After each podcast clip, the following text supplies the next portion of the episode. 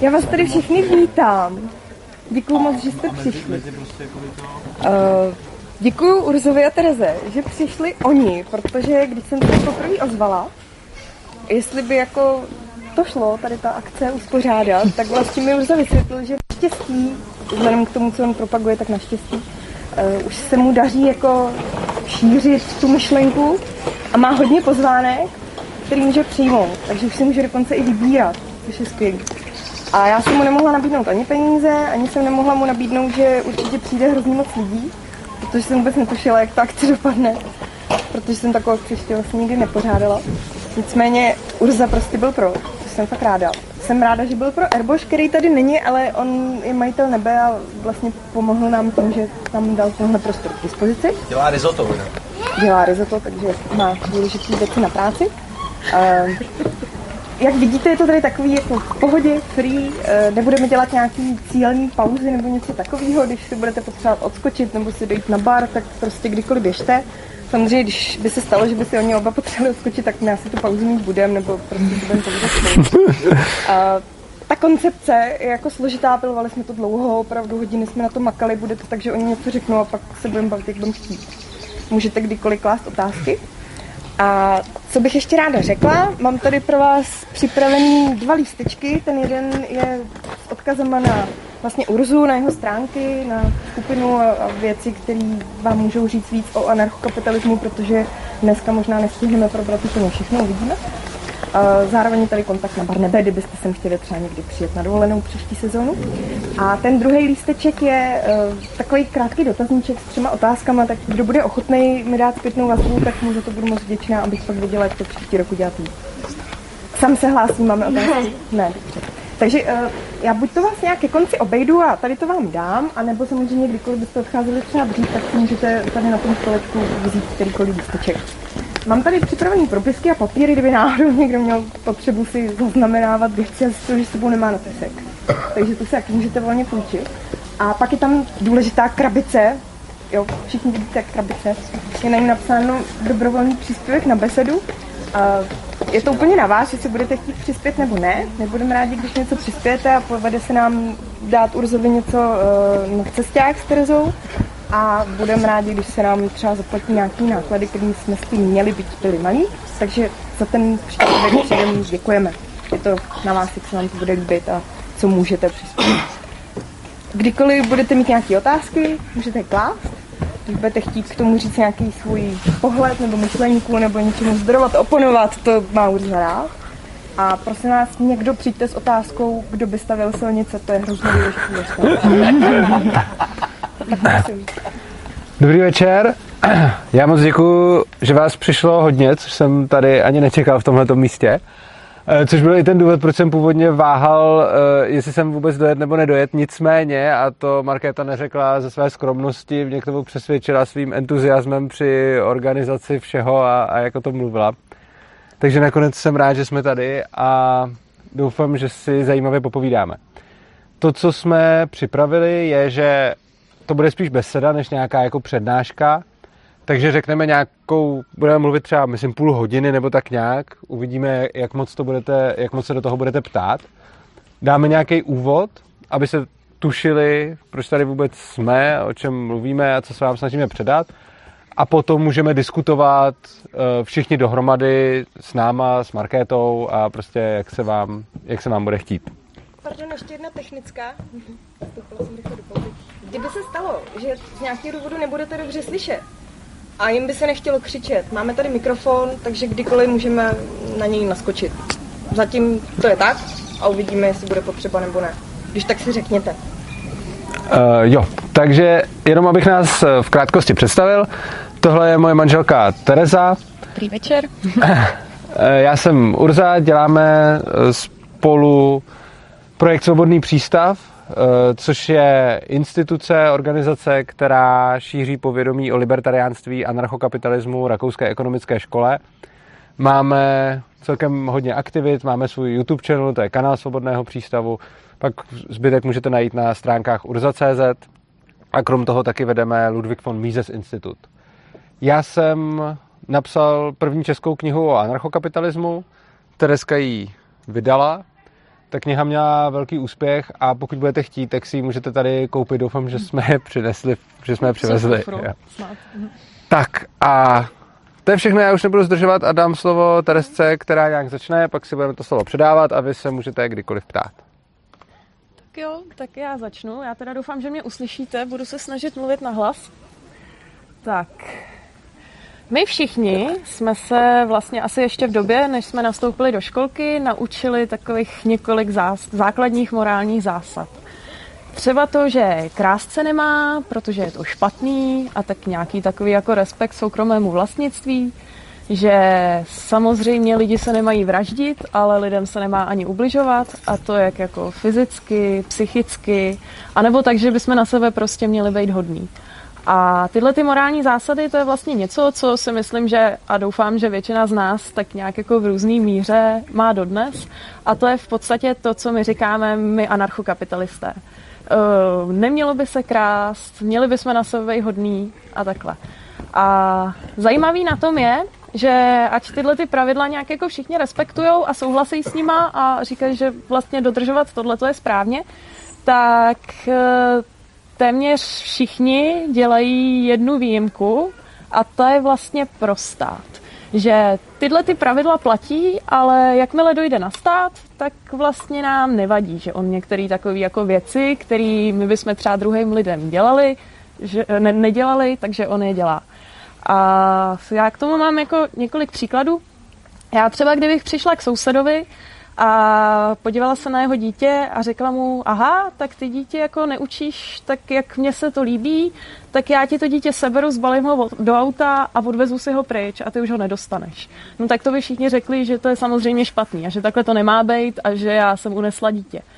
Ale přesně tohleto dělá stát, že on nám říká, že my dítě musíme dát, nebo vlastně je povinná pro naše dítě povinná školní docházka, musíme ho vyučovat podle nějakých osnov a když my se vlastně tomuhle nepodřídíme a to dítě na tu základní školu vlastně nenastoupí, tak jeho sociální pracovnice státní přijdou a to dítě vlastně de facto unesou. Nebo jiný příklad, placení daní. Když já bych k sousedovi přišla, zametla mu podlahu, umyla nádobí a řekla mu tak a teď ty mi za to zaplatíš. A on by na mě koukala a říkala, ale já jsem to nechtěla, jako, já jsem si nic neobjednal. Tak samozřejmě je špatný, že já jsem mu tam nadspala nějaký služby, který on nechtěl a ještě potom po něm chci nějaký peníze. Ale tohle v podstatě dělá stát, že my mu musíme platit za služby, které jsme si třeba vůbec jako neobjednali, nebo jsme je nechtěli. A není možný říct, jako já za tohle platit nechci. My všichni musíme nějak jako platit určitý obnos na daních a pak už se nás jako neptá, jestli tohle to zrovna konkrétně, co se z těch daní platí, jako jsme chtěli. Nebo třeba takový příklad ze zdravotnictví. Kdybych já někomu řekla, ale tady to jídlo je prostě špatný a to si nesmíš kupovat a nesmíš ho jíst, tak to taky asi není úplně morální, protože asi by každý měl mít právo si říct, jako co chce jíst, co chce být a takhle. Ale konkrétně já jsem z medicíny a je celkem jako klasický případ, že když vám umírá blízký člověk doma a vy si nestihnete sehnat hospicovou službu a pro toho člověka byste potřebovali morfium, tak stát má na to pravidla a řekne vám, ale vy ho nesmíte dostat do ruky a vašemu blízkému ho nesmíte dát, což je vlastně jako hrozně krutý. A protože jako někde pár drobných lidí jako to morfium zneužívá, tak říkáme, no ale takhle je to správně, běžní lidi by neměli dostávat prostě nebezpečné látky do ruky. No, nebo domovní svoboda, když bych k někomu přišla a řekla bych, hele, já se jdu podívat, čím topíš a když se mi to nebude líbit, tak prostě máš problém. No a to je vlastně, jak stát se rozhodl, že bude kontrolovat kotle, tak může se stát, že k vám domů přijde úředník, vy ho musíte vpustit do toho domu a už vlastně je to takové jako narušení vaší domovní svobody. No a my anarchokapitalisté vlastně to, co jsem říkala na začátku, nějaký takový ty základní morální zásady, že by si lidi neměli ubližovat, mělo by se respektovat soukromí vlastnictví a svoboda jednotlivce, tak my to vlastně dodržujeme opravdu do důsledku a neděláme pro stát tu výjimku. No, když Tereza teď řekla nějaké ty základy, tak já popíšu trošku přesněji, co to vlastně anarchokapitalismus je, ale začnu zejména jeho historií, protože to je taky zajímavé, jakým způsobem vůbec tenhle ten směr vzniknul. Konkrétně, jak už vidíte z toho slova, je tam slovo anarcho, je tam slovo kapitalismus, takže to má nějaké dva proudy nebo směry, ze kterých to pochází.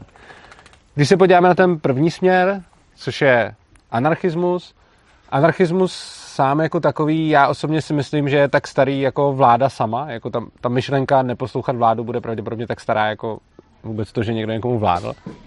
První zmínka o něm je, napsal o něm Lao Tse 600 let před naším letopočtem a od té doby se ty zmínky v různé literatuře a tak dále opakují.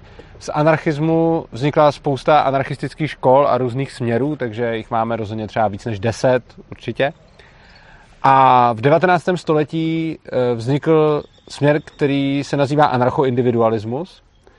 A to je směr, který zdůrazňuje jedince a konečně se vlastně dochází k tomu, že lidi nejsou jedna kolektivní masa a že lidi jsou skutečně jedinci, kteří mají jakožto jedinci svoje práva a že toho člověka jako takového by nikdo neměl k ničemu násilím nutit, jenom protože třeba řekne, tohle je dobré pro náš národ, tohle je dobré pro někoho. Ten člověk, dokud sám nikomu nic nedělá, dokud on sám si hledí svého a nikomu neubližuje, tak by neměl být nikým nucen k věcem, jako třeba sloužit v armádě a podobně. Ten anarchoindividualismus je tedy jednou z těch větví anarchokapitalismu. A ta druhá větev, ten kapitalismus, se opírá o Rakouskou ekonomickou školu, což je ekonomický směr, který vzniknul také v 19. století.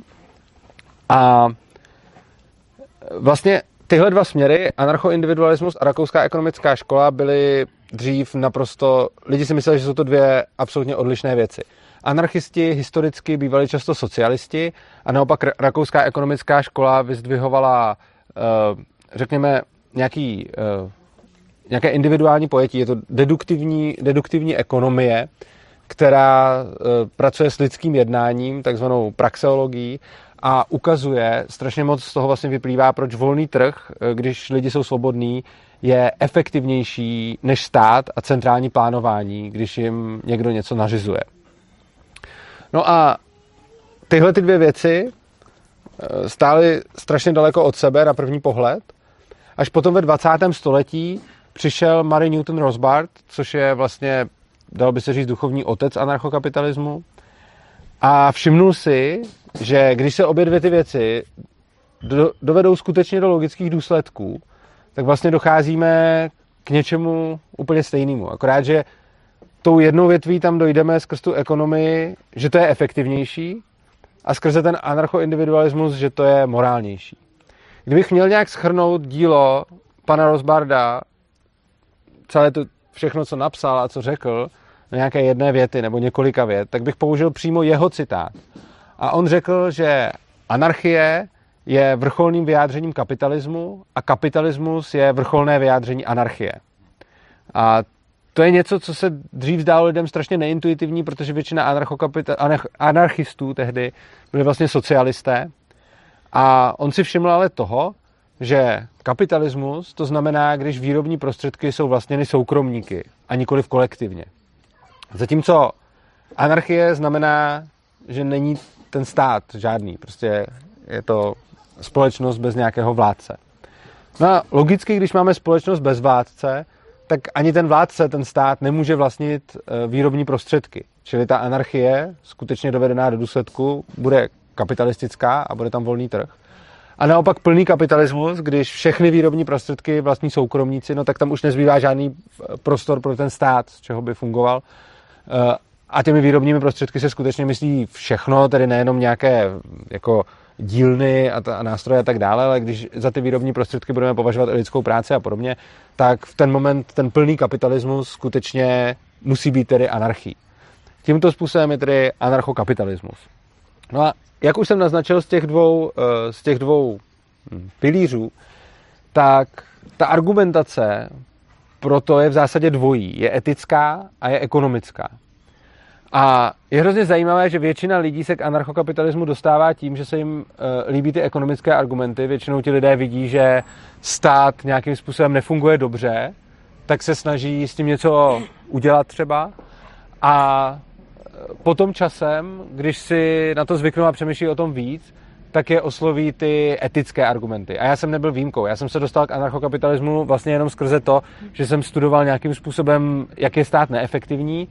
A potom jsem si ale uvědomil, že ještě navíc dělá hrozné věci, které nám nepřipadají hrozné, protože jsme na ně zvyklí. Já bych...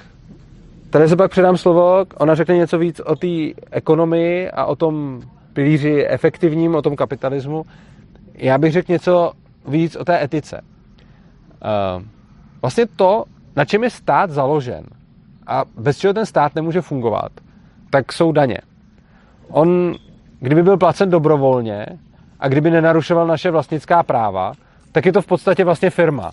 Jo? A mohli bychom vlastně mít firmu na volném trhu, která by měla být normálně, mohla mít konkurenci a tak dále. Ale způsob, jakým je stát financován, jsou daně a to jsou poplatky, které státu prostě musíte zaplatit. Já bych vám řekl takové 3 krátké příběhy a možná z nich pochopíte, o čem vlastně mluvím a z jakého důvodu ten stát odmítáme. Představte si, že jdete někde venku po ulici v noci a najednou k vám přijde lupič, namíří na vás zbraň a řekne, dejte mi peněženku nebo vás zastřelím. V takovém případě mu asi peněženku odevzdáte, pokud sám nemáte zbraň anebo se necítíte dostatečně jistý. On si ji vezme a odejde. Je pravda, že vám reálně neublížil, ale násilím vám vyhrožoval velmi explicitně, mířil na vás pistolí. A všichni víme, že tohleto jednání není v pořádku. A všichni takovéhle jednání automaticky odsoudíme. A odsoudíme ho zcela správně. Druhý příklad, kde to násilí už není zdaleka tak explicitně vidět. Představme si, že si otevřete krámek. Jo? Nebo nějakou hospodu. A teď do té hospody přijde ten mafián a on ani už nemusí mít pistoli. On tam přijde v obleku a řekne vám, že byste mu měli platit 10% za ochranu. A vy víte, že soused, který nezaplatil, dopadnul špatně, takže on už na vás ani nemusí mířit tou pistolí. On už vám to jenom řekne a vy mu pravděpodobně zaplatíte. I tohle považujeme za špatné. Naprosto samozřejmě, protože ten člověk, co má obchod, tak nějakým způsobem si vydělává peníze a přijde někdo, kdo na něm parazituje a řekne mu, dej mi část svého výdělku.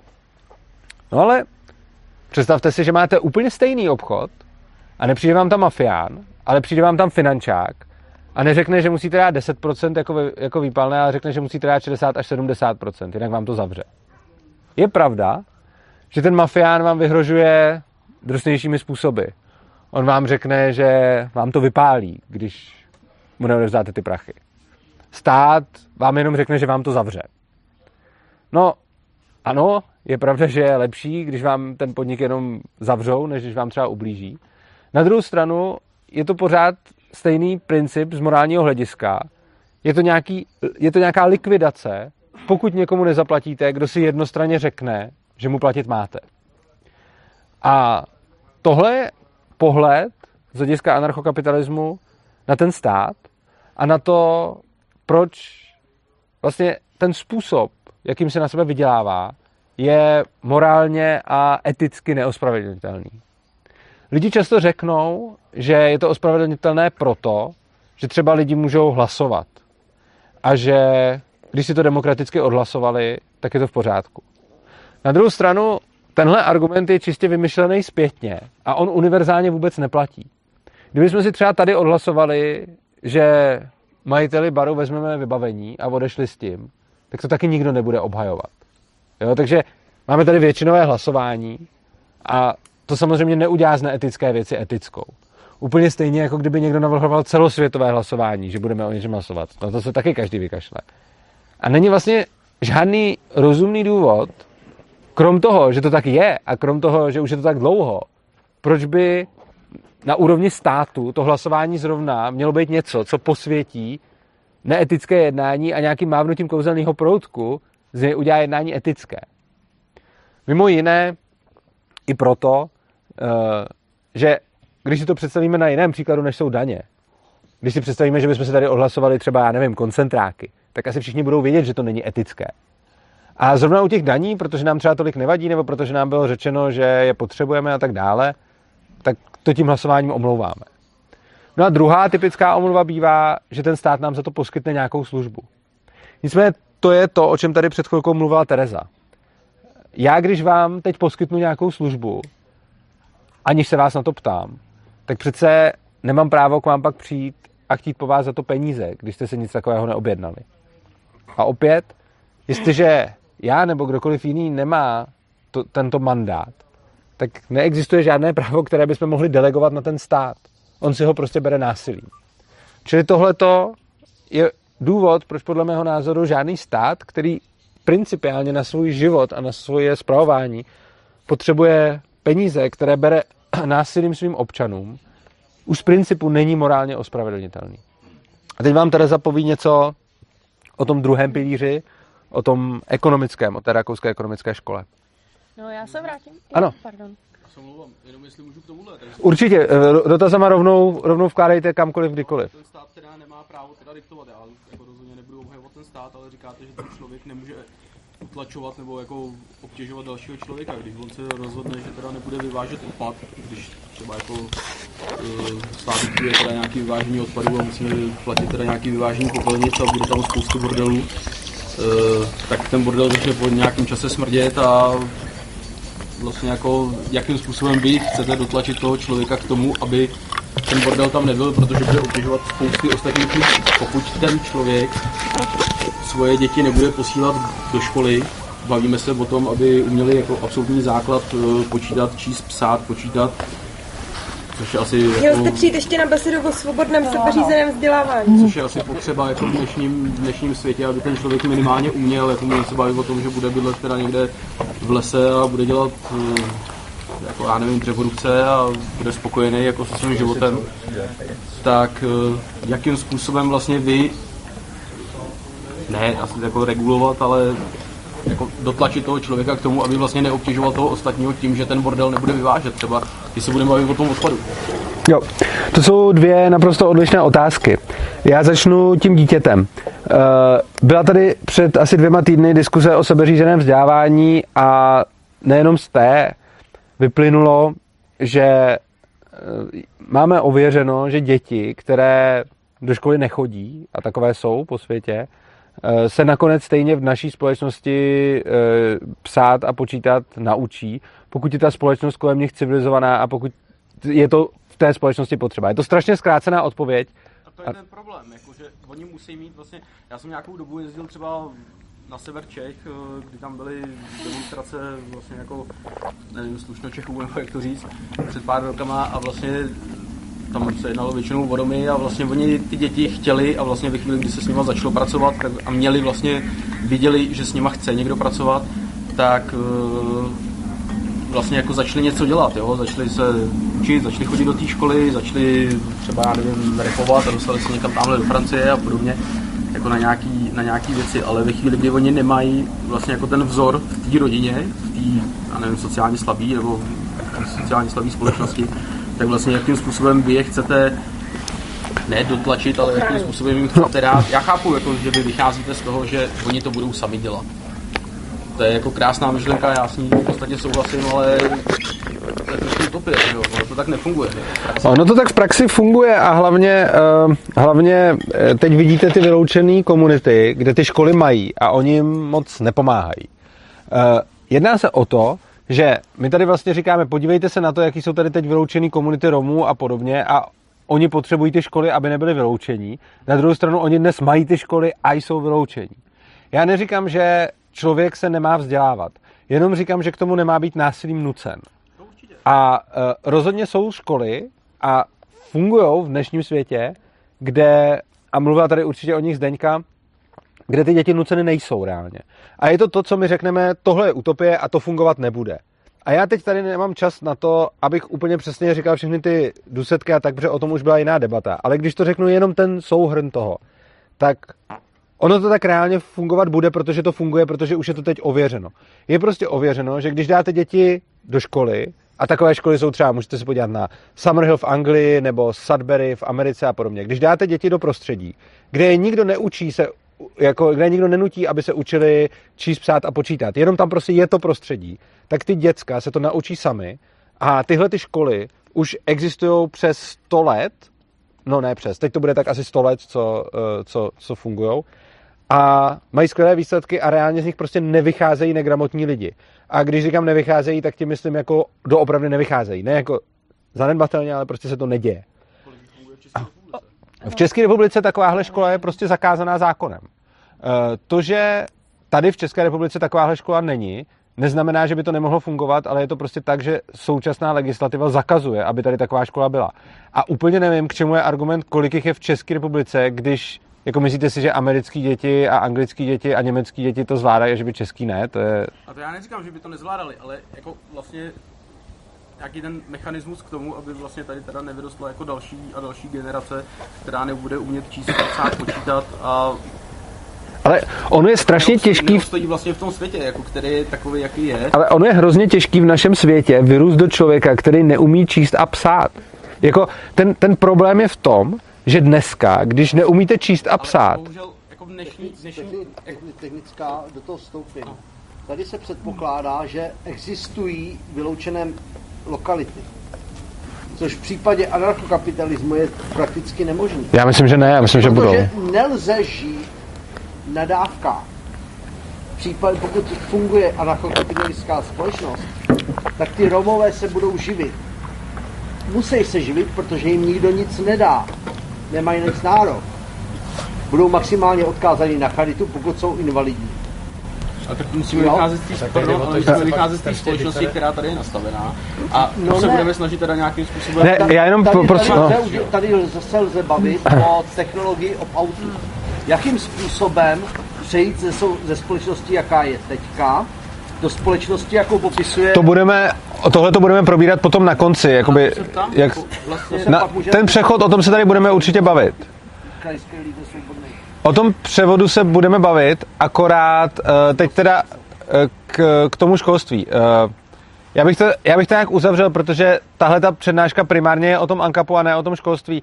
Každopádně takhle. Je vidět, že ty svobodné školy prostě fungujou a mají dobrý výsledky. A nenaučit se číst a psát v dnešní společnosti je hodně těžký, protože v momentě, kdy je vám 12, 13 tak a neumíte číst a psát a všichni kolem vás jo, tak jste v neuvěřitelné nevýhodě. A je to vidět v těch školách, kde opravdu žádné z těch dětí nikdo nikdy neučí číst a psát a všechny se to naučí. A tím všechny, myslím, 100%. Paradoxně ty školy mají mnohem lepší výsledky než školy u nás. Že ono je to strašně zajímavé, že ty školy jsou pozorované vlastně už okolo těch 100 let a je tam různých měřítek, kde oni ty školy hodnotějí a průměrně ty studenti, ať jsou tam z různých jako sociálních vrstev v různý roky, kdy tam přicházejí, tak jsou potom sledovaný i jako po zbytek života v různých měřítkách, zaměstnanost, dále jako potom docházení jako třeba na univerzity a takhle. A ty děti z těch svobodných škol paradoxně vycházejí i líp než jako třeba v našem školství. A já bych dovolila ještě sociální skupiny vycházejí ty lidi. Jako já bych doplnila z různých tématu, že nejde jenom o to, že teda ty vědomí rodiče děti přivedou do svobodných škol a nějak se k ním mají a jako vlastně starají se o to, aby měli ty příležitosti a tu rozmanitost v životě, ale byl třeba experiment, bohužel si nevím, jak se ten pán jmenuje, najdete to na YouTube, myslím pod Díra ve zdi nebo něco takového. Vzali slamy, kde si Indii nebo prostě tam, kde ty lidi žijou na odpadcích, prostě když mají nějakou chýši, tak jsou vlastně jako na tom hodně dobře a jsou boháči. Nikdo tam nikoho nic neučí, než to, že oni prostě se snaží zoufale přežít. A instalovali tam prostě bez jakýchkoliv instrukcí, bez toho, že ty děti by to kdy v životě viděli, počítač s touchpadem. Zabudovali to fakt dost, aby to nikdo jako neodnes, neukrad, nezničil. Měli tam kameru a sledovali, co se děje. Dělo se to, že hned to děti objevili a hned prostě s tím začali pracovat. Najednou jako na to šahali, teď viděli, že se něco děje, teď oni nevěděli, že existuje internet a že na něm jsou, oni nevěděli, že můžou jako procházet webovky a nacházet tam věci, ale prostě měli zájem, byli zvědaví. Jo? Naučili se velmi rychle s tím pracovat, s tím internetem, začaly ty děti učit další děti, které tam přišly dva dny později, co ještě nevěděli. Takže si myslím, že i ty v uvozovkách vyloučený nějakým způsobem sociálně, to neznamená, že v sobě nemají jako nějaký zájem se vyvíjet. Jasně, ale tak to mluvíš teda o nějaký, já nevím, Indii nebo o nějaký Africe, kde teda jako to tam nějaký ten tablet a podobně jako třeba v životě neviděli. Tady jako, když se budeme bavit jako o České republice, že sedíme jako v Čechách a budeme jako vztahovat jako tady na ty Čechy, tak tady oni ten tablet mají, ten telefon mají. No tak tím spíš, jo. Promiň, že do toho skáču, ale naopak jakoby, mám plno svých vrstevníků, který už děti mají a ty jejich děti ve 3 letech umějí ovládat tablet, mobil a tak dál a naprosto intuitivně, stejně tak jako se intuitivně podle mého názoru naučí číst, psát a počítat, protože to potřebujou ke své komunikaci se svým okolem. Hlavně, když se to naučí i tam v té Indii, ty děti, který prostě fakt jako jsou na tom hodně špatně, tak tím spíš se to naučí tady. Což mimochodem ještě poslední věc k Indii. Já jsem neřekl, že všichni musí nutně dávat děti do svobodných škol. Například v Indii tam nemají svobodné školy moc velkou tradici, ale státní školy tam prakticky nefungují. Oni tam teoreticky fungovat mají, ale reálně moc ne. I v těch nejchudších slamech většina... Objednáváme na besedy právě tady to velký auto, aby to bylo takový dynamičtější. Většina lidí dává, asi tak 75% dětí v těch nejchudších slamech chodí do nějakých škol, které tam oni mají, jo. Takže, cože? Proč tam je ta negramotnost? No ta negramotnost je tam proto, že ta země je strašně chudá, ale i navzdory tomu, co? Jako oni tam mají státní školství, akorát, že nefunguje. Ale ta poenta, kterou se tím snažím říct, je, že jako samozřejmě vždycky budete mít, že v chudších zemích bude větší negramotnost a v bohatších bude vyšší gramotnost, ale jako průměrně samozřejmě, ale to, co se snažím říct, je, že to až tak nezávisí na tom, jestli je tam povinná školní docházka, ale na tom, jak je rozvinutá ta civilizace prostě, která tam je. Což znamená, že v té Indii, když se tam podíváme, tak tam skutečně rodiče dávají svoje děti do soukromých škol, jako nízkonákladových, za který platí prostě fakt ze svých mizivých peněz nějaký ještě mizivější peníze a reálně tam funguje systém soukromých škol a ty rodiče ty děti do těch škol prostě dávají, i když je k tomu nikdo nenutí. Každopádně... Ale to si možná může dovolit jako mizivý procento teda té společnosti v té Africké Indii. Ne, naopak. Jako vůbec ne. Ne, právě že vůbec ne. Tohle to je ta... Tohle... Ne, tam je právě... Odkážu se na knížku The Beautiful Tree a to je strašně zajímavá knížka, kdy autor vlastně byl dřív socialista a jako účinkoval ve vzdělávání prostě a on jel právě do těch indických a afrických zemí, do těch fakt nejchudších a tam jel s tím, že bude pomáhat vlastně v těch státních školách učit ty úplně nejchudší děti a on tam s obrovským překvapením zjistil, že ty skutečně nejchudší děti fakt v těch slamech mají svoje soukromé školy, ale ty si nemůžeme představovat jako soukromé školy, že jsou to nějaký takový ty lepší soukromé školy jako pro boháče. Ne, oni tam mají fakt nízkoúrovňové soukromé školy a asi 75% z nich, ne mizivý procento, ale asi 75% z nich z té společnosti chodí do takovejhle škol, což pro něj, pro toho autora, to bylo strašně překvapivý. Do soukromých v Indii. Tomu nevěřil. No, on tomu taky nevěřil, než tam jel. Pak to tam sám prožil. No, on tam byl s tímhletím cílem a prožil tam část života. Má to statisticky podložený a on si totiž původně... To je tím autem. Ale jako obecně, když třeba zajdeme do historie, tak přece tady v českých zemích se vymítila negramotnost, když se zavedla že já se jenom k tomu se dostal, jenom se strašně už jako roztříšťujeme. Každopádně... Co se týče té Indie, tak on sám, ten člověk, tam do těch škol chodil a on si původně myslel, že to jsou nějaký státní školy a pak začal zjišťovat, co to vůbec je zač a on zjistil, že jsou to školy... Systém financování. No právě systém financování, to byla ta pointa, toho překvapilo. On prostě zjistil, že systém financování já jako nikdy nezkoumal. No právě, a to je proto, vy jste si mysleli, že tam chodí do státních škol, ale on si to myslel taky. On si říkal, jo, tak tady jsou státní školy na každém rohu. Ale on potom do těch škol začal chodit, že je sám navštěvoval a ptal se, jak fungujete. A to, jak fungujou, bylo, že oni nemají vůbec žádný dotace. Oni prostě fungujou za pár dolarů na týden a každý ten rodič dá aspoň těch, jako v přepočtu samozřejmě, dá těch aspoň pár centů na, jako školný a když tam těch dětí prostě naženou hodně, tak oni si na to fungování jako vydělají. Takže... Myslíte, že nemáš jako 100% % financování jako jenom z těch příspěvků rodičů? Ne, záleží, jak která škola. Já neříkám, že 100% škol tam je tak financováno. V Indii jsou státní školy. Ale jako ten systém, jak je tam nastavený, tak má prostě nějaké osnovy, které jsou dané jako státem, co musí ta škola naplňovat. Ten problém je v tom, že to, co vy vlastně mícháte dohromady, jsou jednak ty státní školy, které tam jsou taky. To je asi tak těch 25%. A těch 75%, což jsou ty soukromé školy, který vlastně i autor té knihy, a teď, jak jste říkal, i vy jste považoval, že jste neskoumal ten způsob toho financování prostě. Což znamená, že ty školy, o kterých si leckdo může myslet, že jsou státní, tak když se potom zeptáte, odkud berou peníze, tak zjistíte, že je berou prostě od těch rodičů a že jsou to vlastně soukromé školy. I když tak na první pohled nevypadají. Na druhou stranu samozřejmě netvrdím, a to máte pravdu, že by tam soukromé školy nebyly. Oni tam skutečně jsou. Státní. Státní školy tam samozřejmě jsou. To říkám od začátku. Je to asi 75% soukromých, 25% státních, přibližně. Když se dostanu ke konci toho dotazu, aby jsme to už tolik neprotahovali, pak jste říkal nějaké vynášení odpadu nebo něco takového. No tak slečna říkala, že vlastně není jako přijatelný, aby někdo jako jedinec obtěžoval. Ano, přesně tak. Jako víceméně logický, ano. Ale ve chvíli, kdy já budu házet odpadky prostě před barák a bude tam hnít a já to budu mít, jako bude mi to jedno. Bude to třeba cítit? No. Jo. Jestli to tam budete házet, jestli to bude cítit, nebo jestli někoho přímo napadnete, je víceméně jedno, protože tak jako tak zasahujete vlastně do jeho vlastnictví. Jak vy to budete řešit? No to jo. Jaký vy budete mít vlastně jako prostředek k tomu, ano. Že jste mě donutil k tomu, že já tam ten bordel teda nemám házet a že teda... Jo, tohle je... Vrátíme se k tomu, připomeňte to na konci, protože tohle samozřejmě je vymáhání práva, celkově ta kapitola, jo, tohle... No, vymáhání práva celkově v anarchokapitalismu je asi tak jedna z nejtěžších těch kapitol.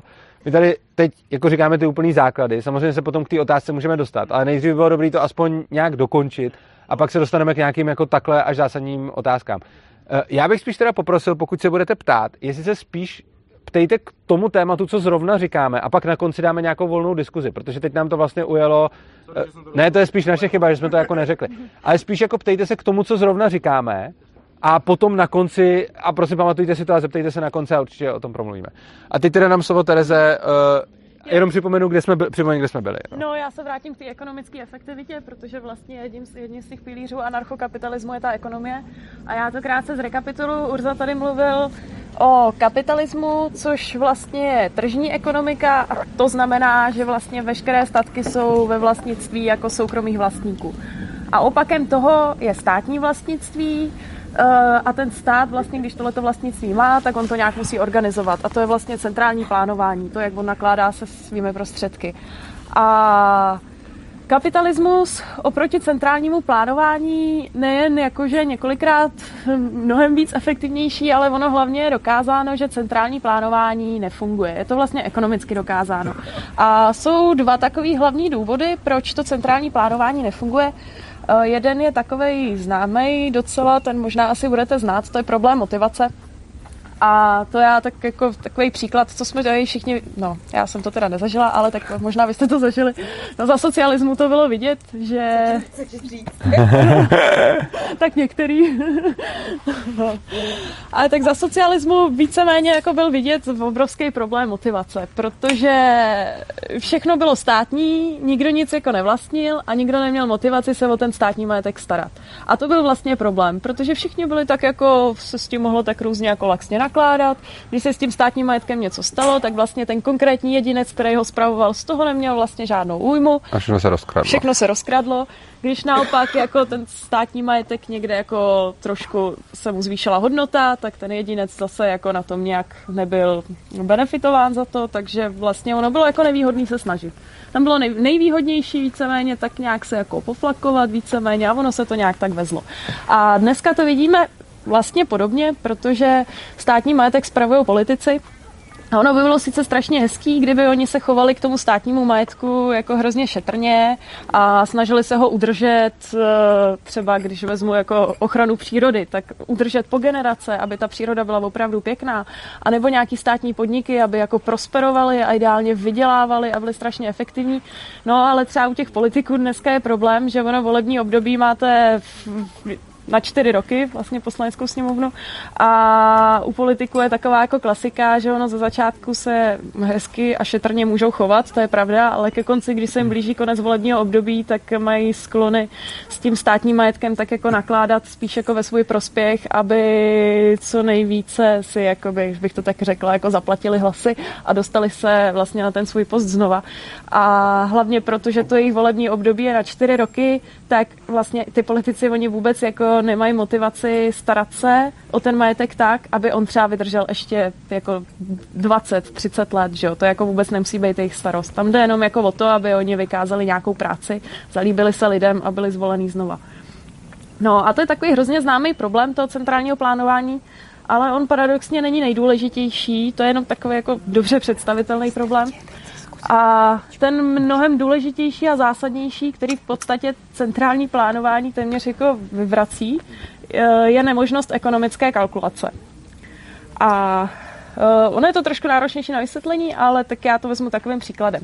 Když máte město a uprostřed toho města je pozemek a teďka se politik, který je strašně hodnej a chce opravdu sloužit těm lidem a snaží se být děsně poctivej, tak on má 2 možnosti na výběr. Buď tam může postavit park, anebo parkoviště. No a protože ten politik je jako strašně hodnej a opravdu to chce udělat co nejlíp, tak přemýšlí, že by zkusil udělat jako referendum nějaký a zeptat se těch lidí, co by tam opravdu chtěli. Jenomže první problém nastává, když on to referendum připravuje, protože teďka si říká, no tak mám já se zeptat těch lidí jenom kolem toho pozemku, anebo mám se zeptat lidí ještě jako o 2 bloky vedle, anebo se zeptat lidí jako z celého města, že on je v tom jako zásadní rozdíl, protože on, když se zeptá lidí, co sousedí jako bezprostředně s tím pozemkem, tak ty nejspíš budou chtít park, protože je to hezký, budou mít z okna pěkný výhled a tak. No a když se zeptá těch lidí na konci města, tak ty by možná zase preferovali spíš to parkoviště, protože oni, když pojedou do toho centra, tak tam hezky zaparkujou a je to pro ně takový příjemný. No, tak teď on vlastně neví pořádně ani koho se zeptat a tak.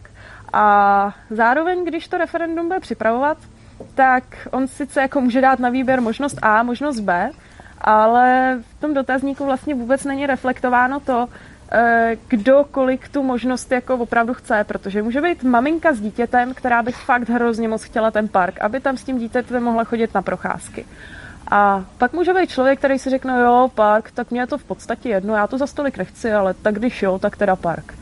No a v tu chvíli, jako když už je to jako takhle, tak ono to referendum nejde v podstatě udělat dobře, aby bylo jako opravdu objektivně rozhodnuto, že na základě toho referenda se tam postaví ta nejlepší možnost. No ale tak tyhle věci by měly spíš podlíhat nějakým odborníkům, urbanistům, kteří řeší potřeby jako konkrétních lokalit, aspoň na tomhle příkladu.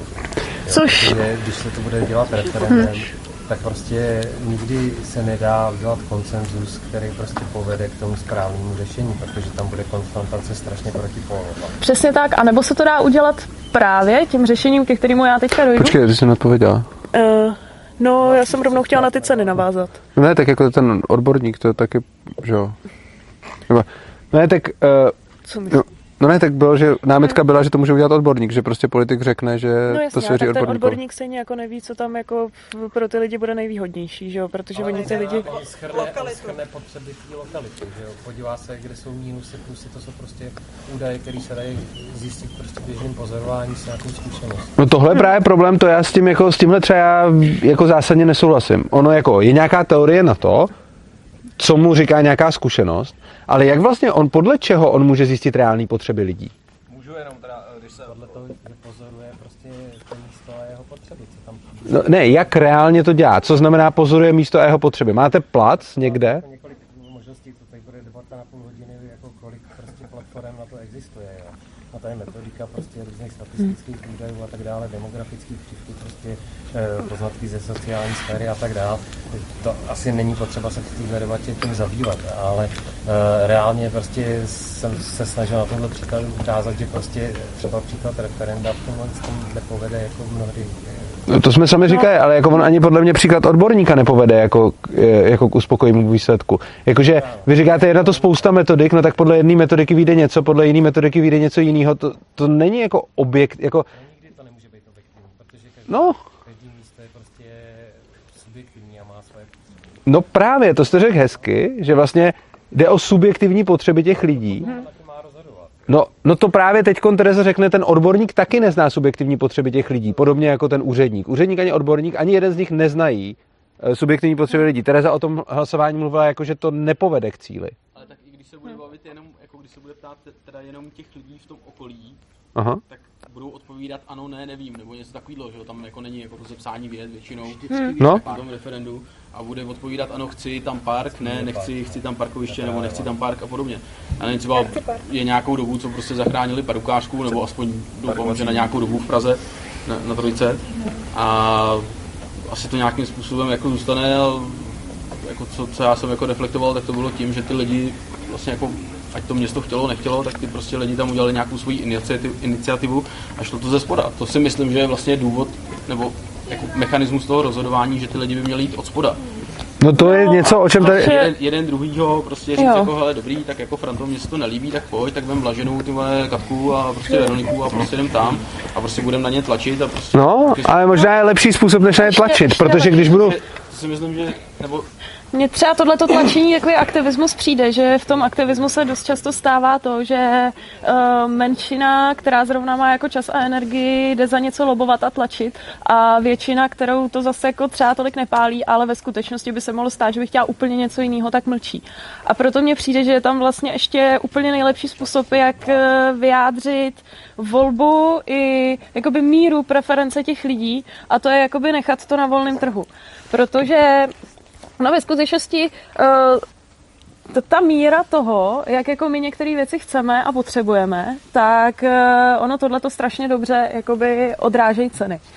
Protože to je vlastně jakoby funkce toho trhu. Protože když tam někdo jako opravdu hodně chce park a opravdu je to jeho osobní rozhodnutí, tak bývá ochoten za to větší či menší částku třeba zaplatit.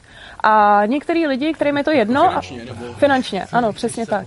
Tak třeba zrovna ta matka s těma dětma asi jako tu Padukářku asi nemohla úplně zaplatit finančně, protože má... No ne sama, že jo? No sama ne, že jo?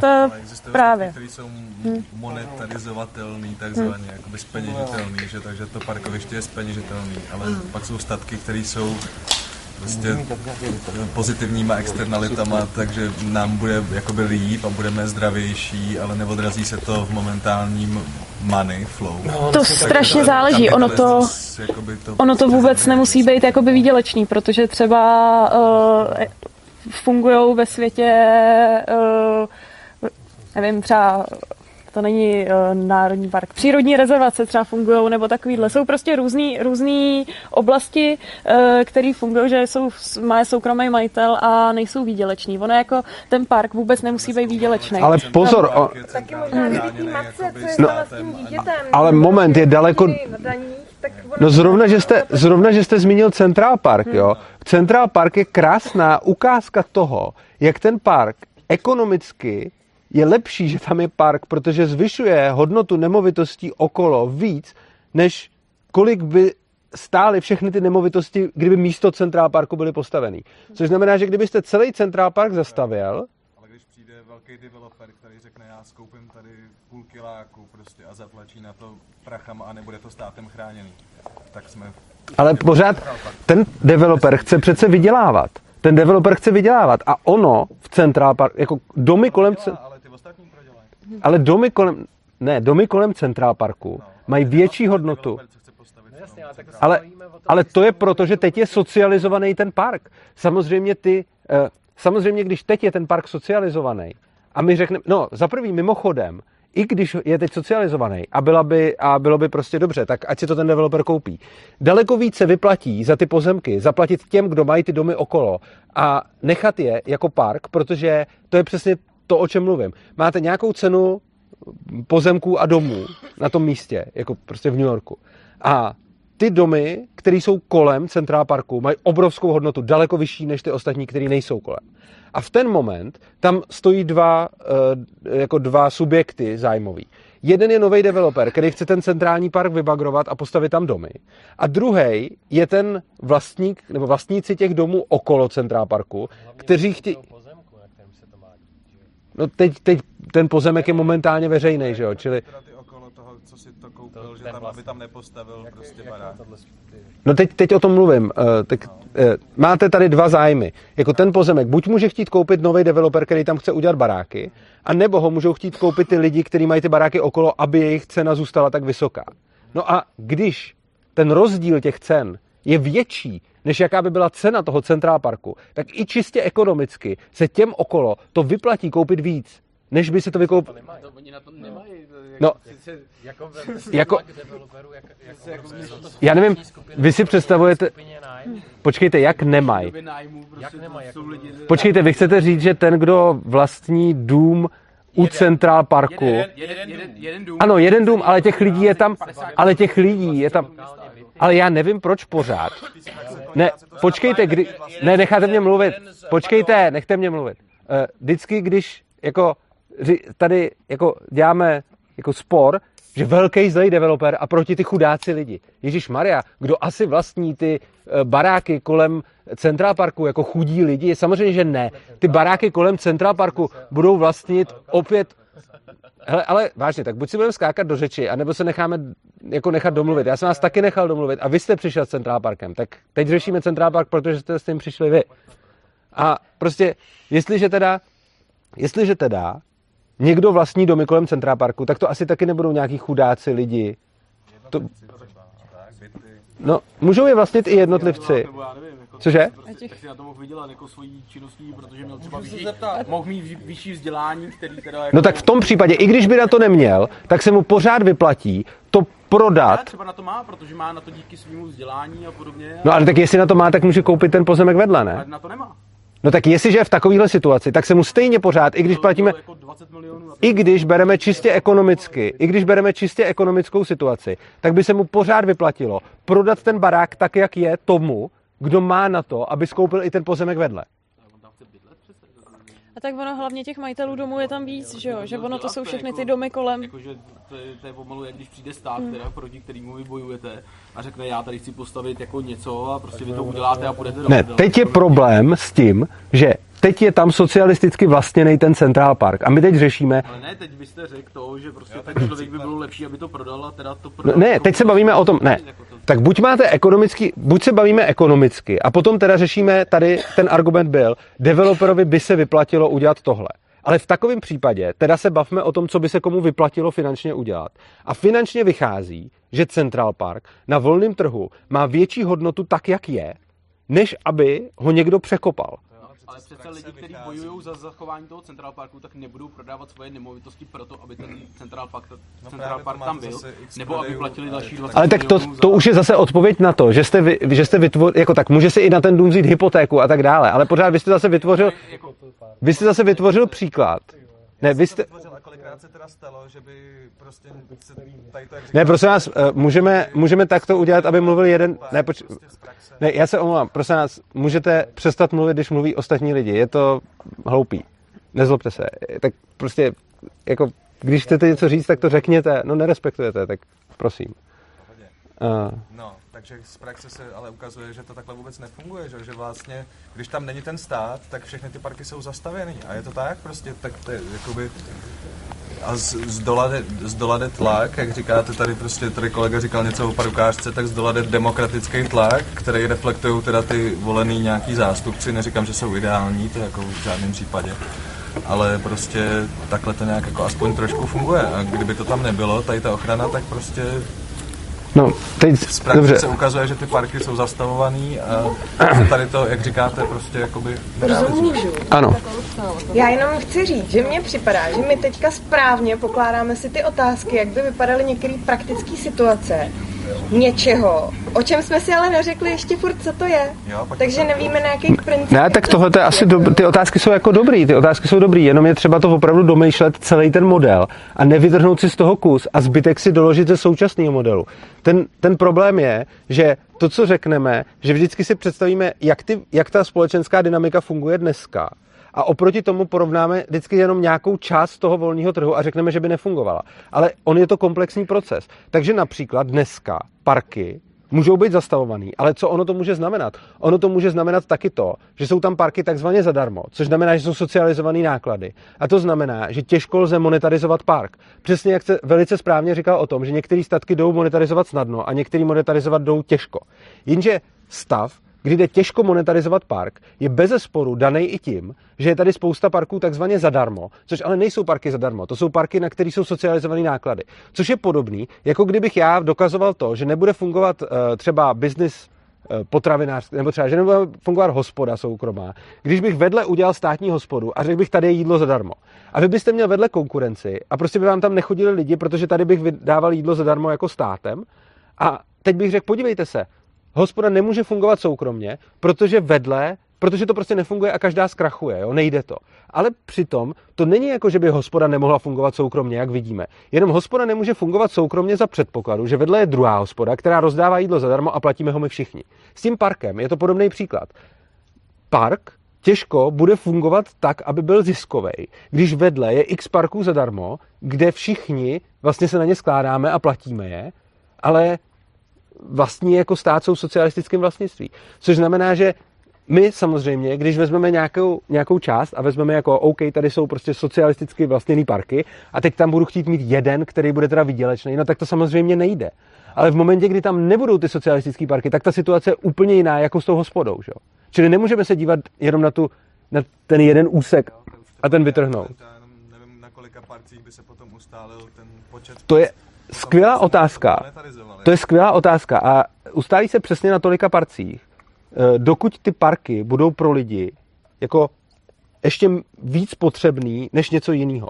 Protože když je v tom městě víc domů třeba, tak logicky při stejném počtu lidí tam bude menší cena za ten dům, že jo? Nebo když tam bude víc obchodů, tak zase budou mít jako nějaký jiný potřeby. A teď ty lidi mají určitý potřeby. A když by třeba na každém rohu byl supermarket najednou, tak ty supermarkety začnou krachovat, protože jich tam bude moc. To samé se děje s těma parkama, to samé se bude dít s parkovištěma, to samé se bude dít úplně ze vším. To se úplně asi neděje, že jo? Jako těch parků třeba jako furt to stahuju teda na ty Čechy, a teda konkrétně v Praze, kde žiju, kde prostě těch parků je víceméně minimum, nebo jako už vlastně není jako prostor, jako to víceméně to nejde ani zastavit některý, nebo jako nezastavujou se. A ty supermarkety tam jsou minimálně nějaký jako Tesco Express a podobně jako na každém rohu a oni jako krachovat nebudou z toho důvodu, že budou jako financovat další, protože to je řetězec, že jo, samozřejmě, a oni budou financovat, i když ten krám na rohu, já nevím, Pavláků nebo kde, bude prodělávat, tak prostě nebude prodělávat, protože ho bude financovat Tesco, který je prostě 100krát větší v Letňanech. Žádnému majiteli krámu se nevyplatí mít někde otevřený Tesco, který dlouhodobě prodělává. Nebo prostě podobně, jako ne, ten argument, ty mají biliony, ale to je úplně jedno. Dolarů, když má někdo miliardy dolarů, i když má miliardy dolarů, tak se mu nevyplatí mít někde krám, který je neustále ve ztrátě. Proč by ho tam měl? Toho může radši zavřít. Kolik jich zavřelo? No tak evidentně neprodělávají, že jo. Jako nedává přece smysl. Nedává přece ekonomický smysl mít někde Tesco, který mi prodělává, a financovat ho jinýma jako Teskama. Proč bych to dělal? Snížení konkurenceschopnosti, nevím, jako prostě jako jsem schopný prodávat pod cenou, já jsem obchodník, je schopný prodávat pod cenou nějakou dobu, pokud mám nějaký mluvení. No dobře, ale když se budeme bavit, nevím, jako vím, že to tady o tom není ta přednáška. A teď se bavíme dlouhodobě. Teď se bavíme o dlouhodobém nastavení, kdy teď se bavíme ne o tom, že ten krám bude krátkodobě ve ztrátě a pak bude zase v zisku. To je v pohodě, to se samozřejmě děje a stává se a tak. Teď se bavíme o dlouhodobém krámu, který by byl dlouhodobě v zisku. Prostě v momentě, kdy bude na každém rohu obchodák, a bude fakt všude obchodák a bude jich tam daleko víc, než kolik lidí využívají. Tak jsou v Praze, já nevím, kde bydlíte, ale jako v Praze je na každém rohu víceméně. No evidentně je jich tam dost na to, aby se uživili, a je jich tam tolik, kolik lidi potřebujou. Protože dokud ty obchoďáky, jako vy máte pocit, že v Praze je málo parků a moc obchoďáků. OK, je to ale váš osobní pocit. Lidi svýma preferencema ukazujou, protože do těch obchoďáků chodí a protože se vyplácí otvírat další, že jich tam asi není dost, že jich tam není tolik, kolik oni chtějí. Ano? Já se hrozně omlouvám, já jdu zítra ráno docela brzo do práce. Okay. Mě by prostě strašně zajímalo, protože tady řešíme prostě nějaký parcely v parku a obchoďáky a tak. Mě by docela zajímalo, jako, jaký je, protože asi není úplně tolik času, ale mě by zajímalo, jaký jako, řekněme, globální řešení prostě anarchokapitalismu, v souvislosti s tou společností, která je tady naběhla. Jako, k tomu se dostaneme na konci.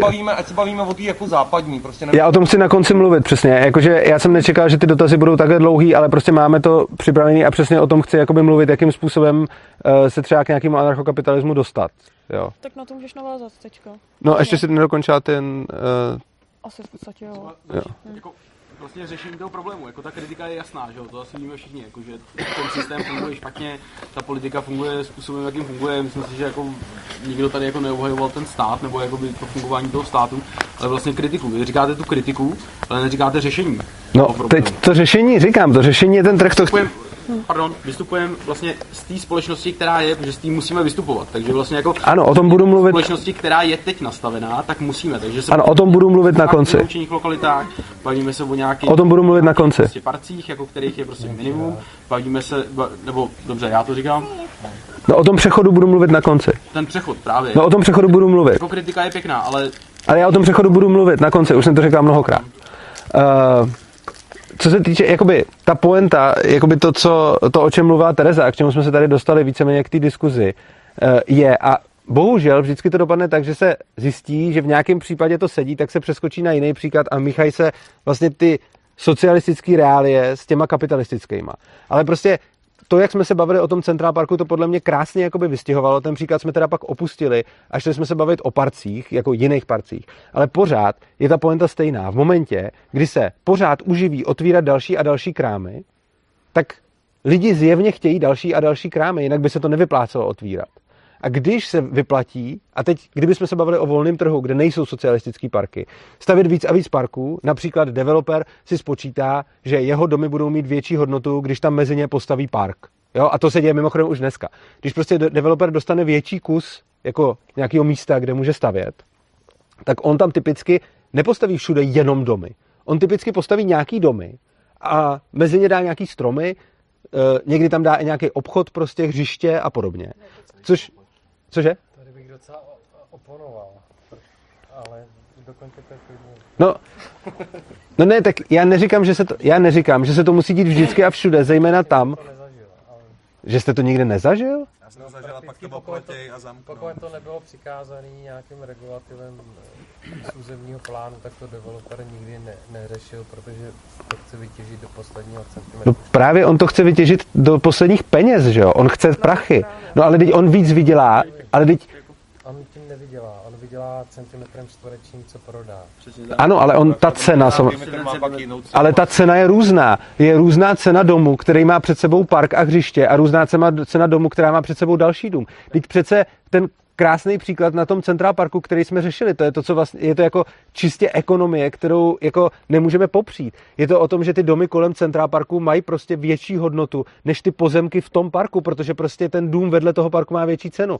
A ten developer on chce vydělat a jako správnou strategií, jak vydělat co nejvíc peněz, není prostě zastavět každý centimetr čtverečním tím, aby to bylo hnusný a prodávalo se to levně. Správnou strategií je najít nějaký poměr mezi tím, kolik lidí nejvíc chtějí domů a kolik lidí nejvíc chtějí zeleně. Ostatně vy si skutečně myslíte, že lidi zaplatí stejně peněz za dům, před kterým je park a stejně peněz za dům, před kterým není? Já jako rozumím tomu, co říkáte a rozumím hodnotě, která má jako pohled jiný než ekonomický. Ale jenom říkám, že poznatek z praxe je takový, že developery prostě draví na to, že chce to prostě využít s minimální investicí a pro ně jakákoliv parková úprava je prostě, pokud možno končí betonovou dlažbou a trávníkem, jo. Tak to prostě v realitě je, prostě on prodává to takhle a tu cenu se to dělá tím, jaká je potom poptávka. A když je těch věcí málo, tak samozřejmě prostě se to může vytěžit víc a když ho prostě nutí někdo z vnějšku, já neříkám, že to je správný.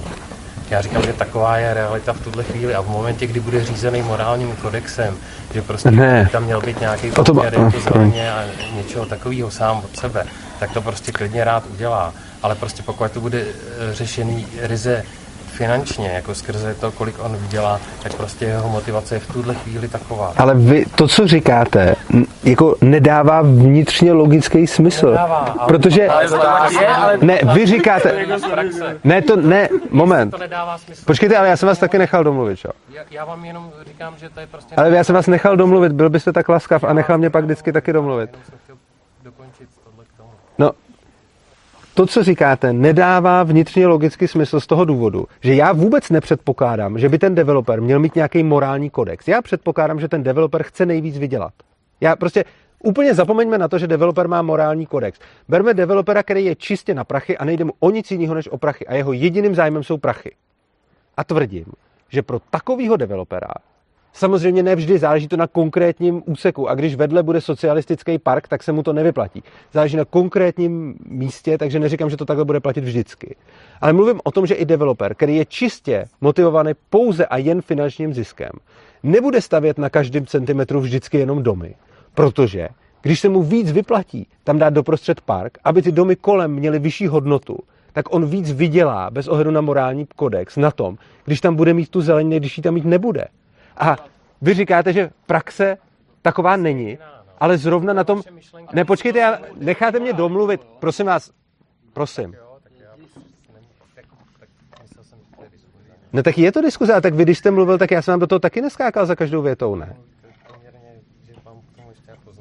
Ale já mám taky spoustu poznámek ke všemu, co říkáte, a taky počkám, než dokončíte a neříkám ji vždycky hned za tou větou každou, že jo, když se nadechnete. Vy říkáte, že to je praxe, ale já vám ukazuju, zrovna ten Central Park, který jste zmínil, vy nebo kolega, nevím teď, který z vás, tak ten ukazuje, že tam je ta praxe prostě jiná. Ten ukazuje, že tam v praxi ta zeleň dělá víc peněz, než ta zástavba. Já tomu rozumím. No, což znamená, že váš příklad z praxe... Ale to je prostě jenom faktická zkušenost. Je chráněný tím státem nebo nějakou vojakou zkušenost nebo vojaký poprosí se jméně tady té strany publika. Jestli bychom nenechali nejdřív tady protagonisty dokončit celou besedu a pak bychom se možná věnovali tím. Ne, ale... Teda bychom jeli na začátku pořád, ještě mám pocit. Ne, tak jenom, dobře, budu pokračovat, dobře, já se omlouvám zbytku osazenstva. Každopádně, jako to, co říkáte, že já jsem něco řekl, nějakou tezi a dokládám ji tím, jako ano, máte pravdu, že ten centrální park, tam je to centrálně vlastněný, ale ukazuje to ten ekonomický model, který vy tvrdíte, že není možný. Vy tvrdíte, že není možný, aby se developerovi vyplatilo víc tam dát zeleň. Pardon, teď se omlouvám, že vám do toho vstupu, já netvrdím, že není možný, já jenom tvrdím svůj zkušenost. A to je to státem chráněný věci. No počkejte, ale tak když... Teď já jsem neřekl, že to musí platit vždycky. Já jsem řekl, že je možný, že developer vydělá peněz víc tím, že tam dá zeleň než domy. A vy mi říkáte, že ne. Já vám dáte jedno. Opustme to prostě, protože tohle by byla debata na další. OK. Tak to jsme měli nějaký ten ekonomický závěr, řekněme teda probraný, pak se k tomu můžeme vrátit. A poslední, k čemu se dostaneme, na to byly taky nějaké dotazy. A ty dotazy byly na, řekněme, jakým způsobem k anarchokapitalismu dojít, případně teď jsme v nějaké pozici a to, o čem mluvím, je strašně daleko od toho, že jo? Takže to je taky odpověď na nějaké z těch dotazů. Já nejdřív, než se dostanu k tomu, jak se k něčemu dostat, bych začal tím, jakým způsobem se k tomu určitě nedostat, jo? Co je určitě špatně, protože to hodně lidí taky napadá. Určitě špatně je snažit se dostat k takovéhle společnosti například násilnou revolucí. Například tím, že lidi donutíme něco takového dělat. Ono to není špatně jenom z důvodů, které jsou zjevné, že prostě nechceme tyranizovat lidi, ale je to špatné i proto, že to reálně nejde. Je spousta režimů, který lze nastolit prostě krvavou revolucí. Když si vezmeme, já nevím, komunismus, tak můžeme samozřejmě udělat revoluci a dotlačit lidi k nějakému komunismu. Tady to nejde z jiného důvodu. Pokud já říkám, zrušme stát, tak co já můžu udělat? I kdybych se teď dostal k moci a i kdyby mě teď poslouchali všechny silové jednotky, které máme, tak bych mohl udělat co? No buď prostě rozpustit stát, kdybych měl teď jako obrovskou moc. Ale v takovém případě lidi, kteří jsou zvyklí na stát, si ho hned znovu založí. Takže to jsem to nemusel vůbec ani dělat. A nebo rozpustím stát a využiju svoji moci a zakážu těm lidem si ten stát znova postavit. Jenže v takovém případě já se stávám tyranem a já se stávám tím státem, který je k něčemu nutí. Což znamená, že rozhodně nemůže fungovat násilná cesta, že proti vůli většiny lidí jim vnutím svobodu. Lidem jde vnutit ledacos, ale nejde jim vnutit svoboda, když ji sami nechtějí. To, jakým způsobem se k něčemu takovému dostat, a přemýšlel jsem nad tím samozřejmě hodně, tak těch způsobů je víc. Každopádně myslím si, že vždycky musí být od spoda a musí to být způsoby v zásadě mírumilovné. Což znamená, že například, jako to, co si myslím, že je strašně důležité a proto o tom s lidmi vůbec mluvím, je nějakým způsobem lidem ukazovat a vysvětlovat, z jakého důvodu je pro ně svoboda lepší, než když někdo jiný rozhoduje o jejich životech. A potom si myslím, že rozhodně nemůžeme zrušit stát jako ze dne na den. Že lusknutím prstu prostě jeden den bude stát a druhý den stát nebude. Já když mluvím o zrušení státu, tak si hodně lidí představí, že chci nějakým způsobem zlikvidovat ty státní instituce, že bych chtěl zlikvidovat státní školy, nemocnice, soudy a podobně. Ale něco takového je naprostý nesmysl. Tohle nebude ani fungovat, protože potom by opravdu nastal jenom chaos. Ten způsob, jakým tohleto dělat, je umožnit lidem, aby vytvářeli paralelní struktury k tomu státu a aby mu svým způsobem konkurovali. Což znamená, že to, jak se dostat ke svobodné společnosti, není tak, jak jsme často zvyklí z toho, jak různí reformátoři mluví o tom, jak by nastolovali něco, tedy že lidem něco přikážou, že vydají nějaký zákon, který je donutí něco dělat. Ale to, jakým způsobem se dostat ke svobodné společnosti, je deregulovat ty zákony, které lidi momentálně svazují, aby tomu státu konkurovali v mnoha oblastech, a jenom je nechat, aby si dělali ty věci po svém. A klidně můžou být označení, tohle to není prostě státní, do tohoto stát nezasahuje, tady neplatí státní regulace. Takže ku příkladu, teď když člověk chce otevřít restauraci, a nebo nejenom restauraci, tak restauraci tam musí splnit spousta hygienických norem, ale většinou je mu to povolený. Když chce člověk otevřít třeba školu, tak tam se musí doprošovat ministerstva a často mu to třeba zakážou. Letos jich zakázali docela hodně těch škol. Teda ne, že zakázali existující školu, ale zakázali lidem, kteří chtěli novou školu, ji otevřít. No a to, co my tvrdíme a to, co si myslíme, že by bylo dobré, je nechat ty lidi, aby nějakým způsobem tohleto zkoušeli, aby zkoušeli vytvářet alternativy ke státu, aby tyto alternativy byly nějakým způsobem využívány lidmi. A když se tyto alternativy osvědčí, tak aby stát jenom přestal dotovat to, co tam má místo toho. Takže třeba když někdo otevře školu, která se osvědčí a v důsledku toho státní škola vedle přestane o ní být zájem, no tak ať jí stát teda zavře. To samé může být čímkoliv jiným. A ta změna, o které mluvím, rozhodně není teď vezmeme zbraně a pojďme to celý jako změnit jako ze dne na den, ale je to postupná změna, která má být na generace, která má začít tím, že jenom povolíme lidem dělat ty věci, které jsou dneska jenom zakázané.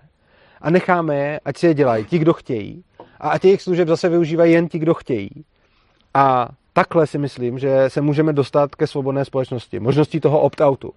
Což znamená, že nechci ten stát jako bořit, ale vlastně zrušení státu znamená umožnit alternativu a umožnit lidi, aby dělali něco, co teď ten stát dělá a těm lidem to zakazuje, což je mimochodem strašně moc oblastí. A jakým způsobem se k tomu dostat?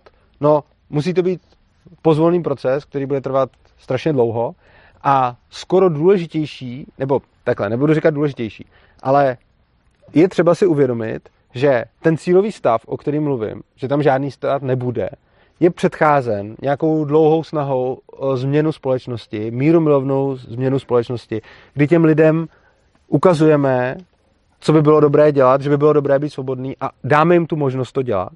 A v momentě, kdy se to osvědčí, tak na to až pak můžeme přejít.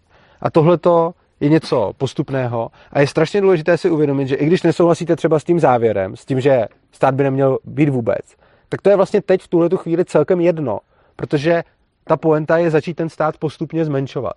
A zmenšovat ho tak, že lidem prostě umožníme dělat to, co teď monopolně musí dělat jenom ten stát, protože to nařizuje. A tímhletím způsobem se během dlouhé doby, pokud to společenské paradigma dokážeme změnit, protože momentálně bohužel je v posledních letech ta dynamika přesně obrácená, což znamená, že vlastně lidi momentálně řeší úplně všechno skrze zákony. Když je nějaký problém, tak ti lidi volají vládu, aby to vyřešila, aby udělala nějaký zákon, který ten problém bude řešit. A bohužel tímhletím způsobem se dostáváme k tomu, že v České republice máme už přes 2 miliony právních norem, které nikdo nezná, takže se jim ani nemůže nějak řídit. A neustále přibývají. A ta dynamika, po které voláme, je, pojďme přestat řešit všechno skrze zákony, protože to je cesta k totalitě, protože časem ten stát bude kontrolovat už úplně všechno v našich životech. A pojďme umožňovat lidem, ať si ty problémy řeší sami a ať jim ten stát přitom alespoň nehází klacky pod nohy a umožní jim tu konkurenci a časem se můžeme dopracovat ke skutečně svobodné společnosti. Tohle je víceméně asi tak všechno, my jsme teda něco zkrátili, protože tady byla hodně ta diskuze, ale tohle je tak nějak v kostce všechno to, co jsme chtěli říct a o čem bychom teď mohli diskutovat a zodpovědět nějaké ty další dotazy. Já bych tomu ještě možná doplnila. On ten anarchokapitalismus je docela široký pojem a ono jako nejde o tom mluvit jako hodinu a na všechno si udělat názor, jo? Protože jako mě to trvalo, no tak dobře, tak 3 roky, Urzovi možná jako, já přesně nevím, jak dlouho ti to trvalo, ale jako je to docela dlouhý myšlenkový proces. A Urza na různý vlastně části společnosti, kdybych to tak řekla, hasiči, policie, školství a tohle, na každou z těch částí měl buď docela dlouhou přednášku, anebo na každou tu část má kapitolu ve své knize. A je to fakt jako docela náročný proces a člověk to musí věnovat jako hodně hodin času, než vůbec se nad těma argumentama zamyslí a takhle.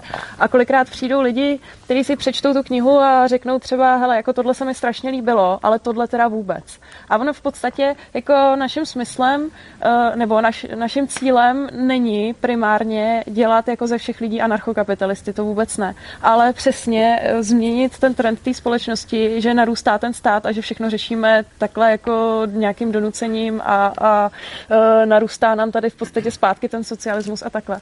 Ale cílem je spíš jakoby ukázat, že i když si každý z té knížky vybere jenom jednu část a řekne si, hele, já bych fakt chtěl ty soukromé školy, tak je to v podstatě výhra, že jako člověk si najde třeba jednu tu část, kterou si řekne, hele, tohle by fakt stát jako řešit nemusel.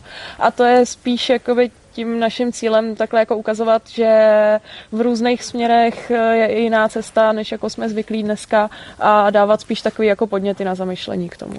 Je fakt, že obecně to téma je strašně složitý a prokousat se jim trvá strašně dlouho, protože je třeba porozumět té ekonomii, je třeba porozumět další věci. Já už to studuju prostě mnohem víc než 10 let a pořád nemůžu říct, jako, že bych všechno věděl, pořád si dohledávám další příklady v historii, pořád dál studuju tu ekonomii a tak dále. A je fakt, že prostě teď tady jsme měli nějaký úplný základ, jenom nějaký prostě jako ukázání určitého směru, ale pochopitelně to téma je jako mnohem složitější a rozsáhlejší a třeba k tomu, aby jsme tady debatovali o té ekonomii, což jsme tady zkoušeli, tak je třeba mít nějaký základy. Čili třeba, když se mě zeptáte na, já nevím, proč park a supermarket, tak jenom třeba na tohleto, než bychom se dostali jako k tomu vysvětlování reálně potom, tak je třeba mít zvládnutý nějaký penzum, řekněme, ekonomie prostě. Tím neříkám, že se na ty otázky nedá odpovídat, ale pochopitelně ta odpověď nemusí být úplně uspokojící, což znamená, že než si řeknete, to nedává smysl, tak je fakt lepší si o tom něco zjistit, zejména o té rakouské ekonomii třeba, která jako my tady samozřejmě je to něco, o čem je napsáno spousta knížek, dokonce jeden z jich... Já jsem neřekl, že to nedává smysl. Ale vy jste mě zase přerušil. No, jenom, tak chtěl jsem říct, že tam jsem tohle neřekl. No, jeden z jejich propagátorů má Nobelovu cenu za ekonomii a skutečně je to něco, o čem člověk může vzdělávat jako roky, než si řekne, OK, teď to nějak umím a teď jsem schopen to buď odmítnout nebo přijmout. A je vlastně hrozně častý, že lidi se v tomhletom ukvapují a já jsem to vlastně dělal úplně stejně. Já jsem na začátku si taky říkal, to je nesmysl, to nemůže nikdy fungovat a podobně. A potom, až když jsem o tom hodně studoval, tak jsem si říkal, aha, tohle to mě vůbec nenapadlo a tak dále, takže jenom... Vkládáte do úst něco, co jsem neřekl. A já vůbec nemluvím teď s váma.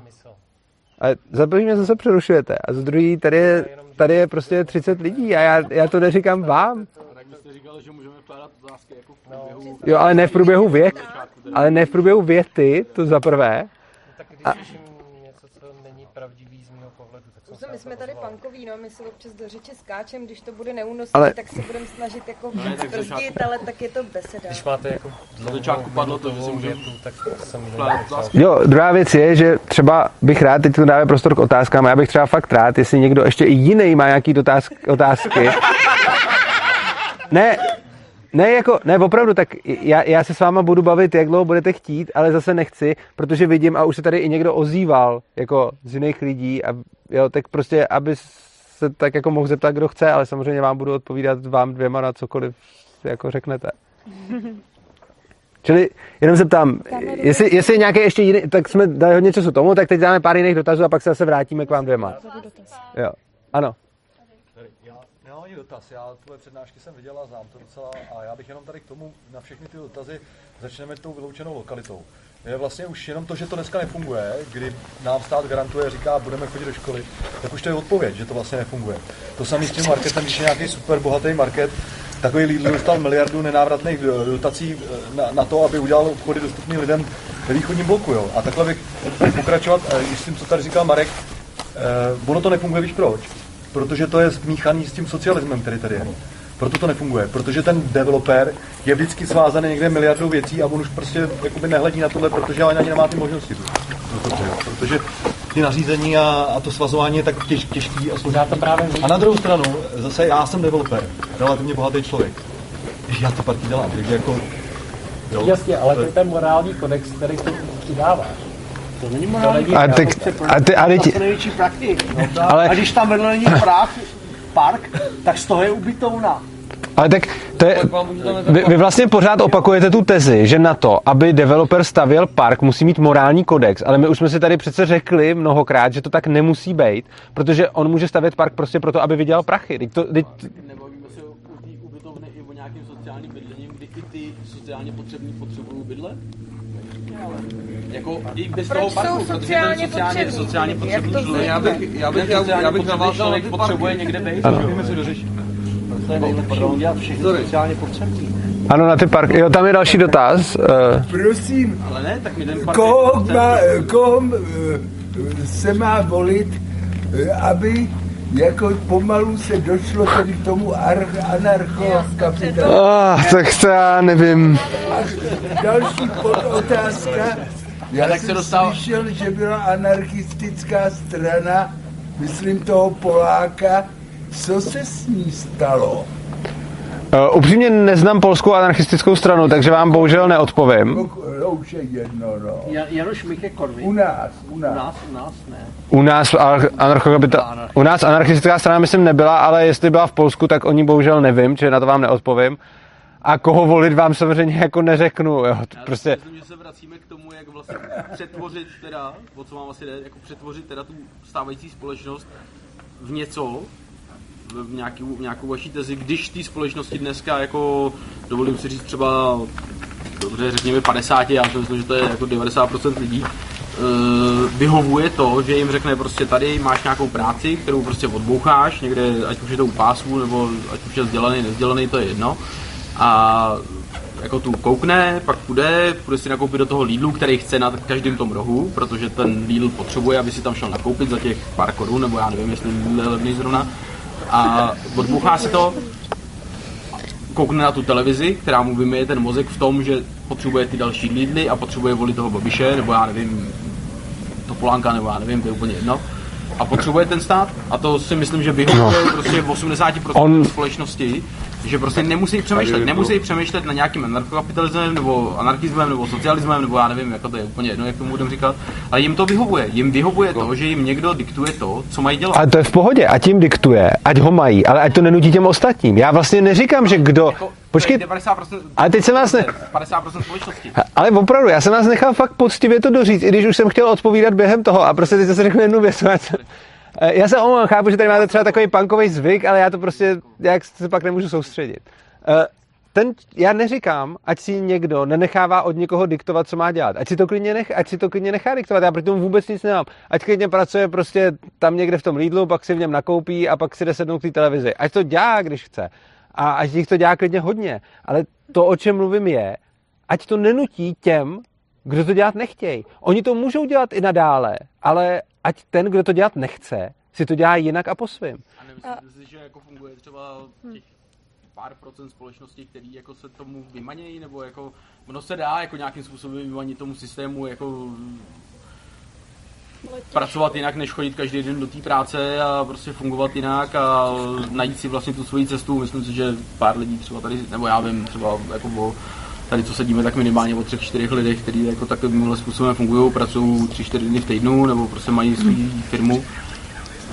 No a co to dělá s tím státem? Co to má co dělat s tím státem? Ale pořád platí daně a musí dodržovat zákony, že jo? Jako z toho se úplně vymanit nejde. Tak on nám třeba vyveze ty odpady. Já nechci obhajovat ten stát, ale jako furt vlastně nám určuje to, že mě souzet teda nebude vyhazovat Já nechci obhajovat ten stát, ale furt ten soused mi nevyhazuje teda ten bordel před můj vchod a mě tam nesmrdí odpadky. A to jsem se ptal a jo, mě, ta odpověď ještě nepřišla. Mi na tom odpovídá na konci, jako, jak jo. Vy donutíte, nebo jako dotlačíte toho člověka v to, že on mě nebude obtěžovat v to, že tam bude...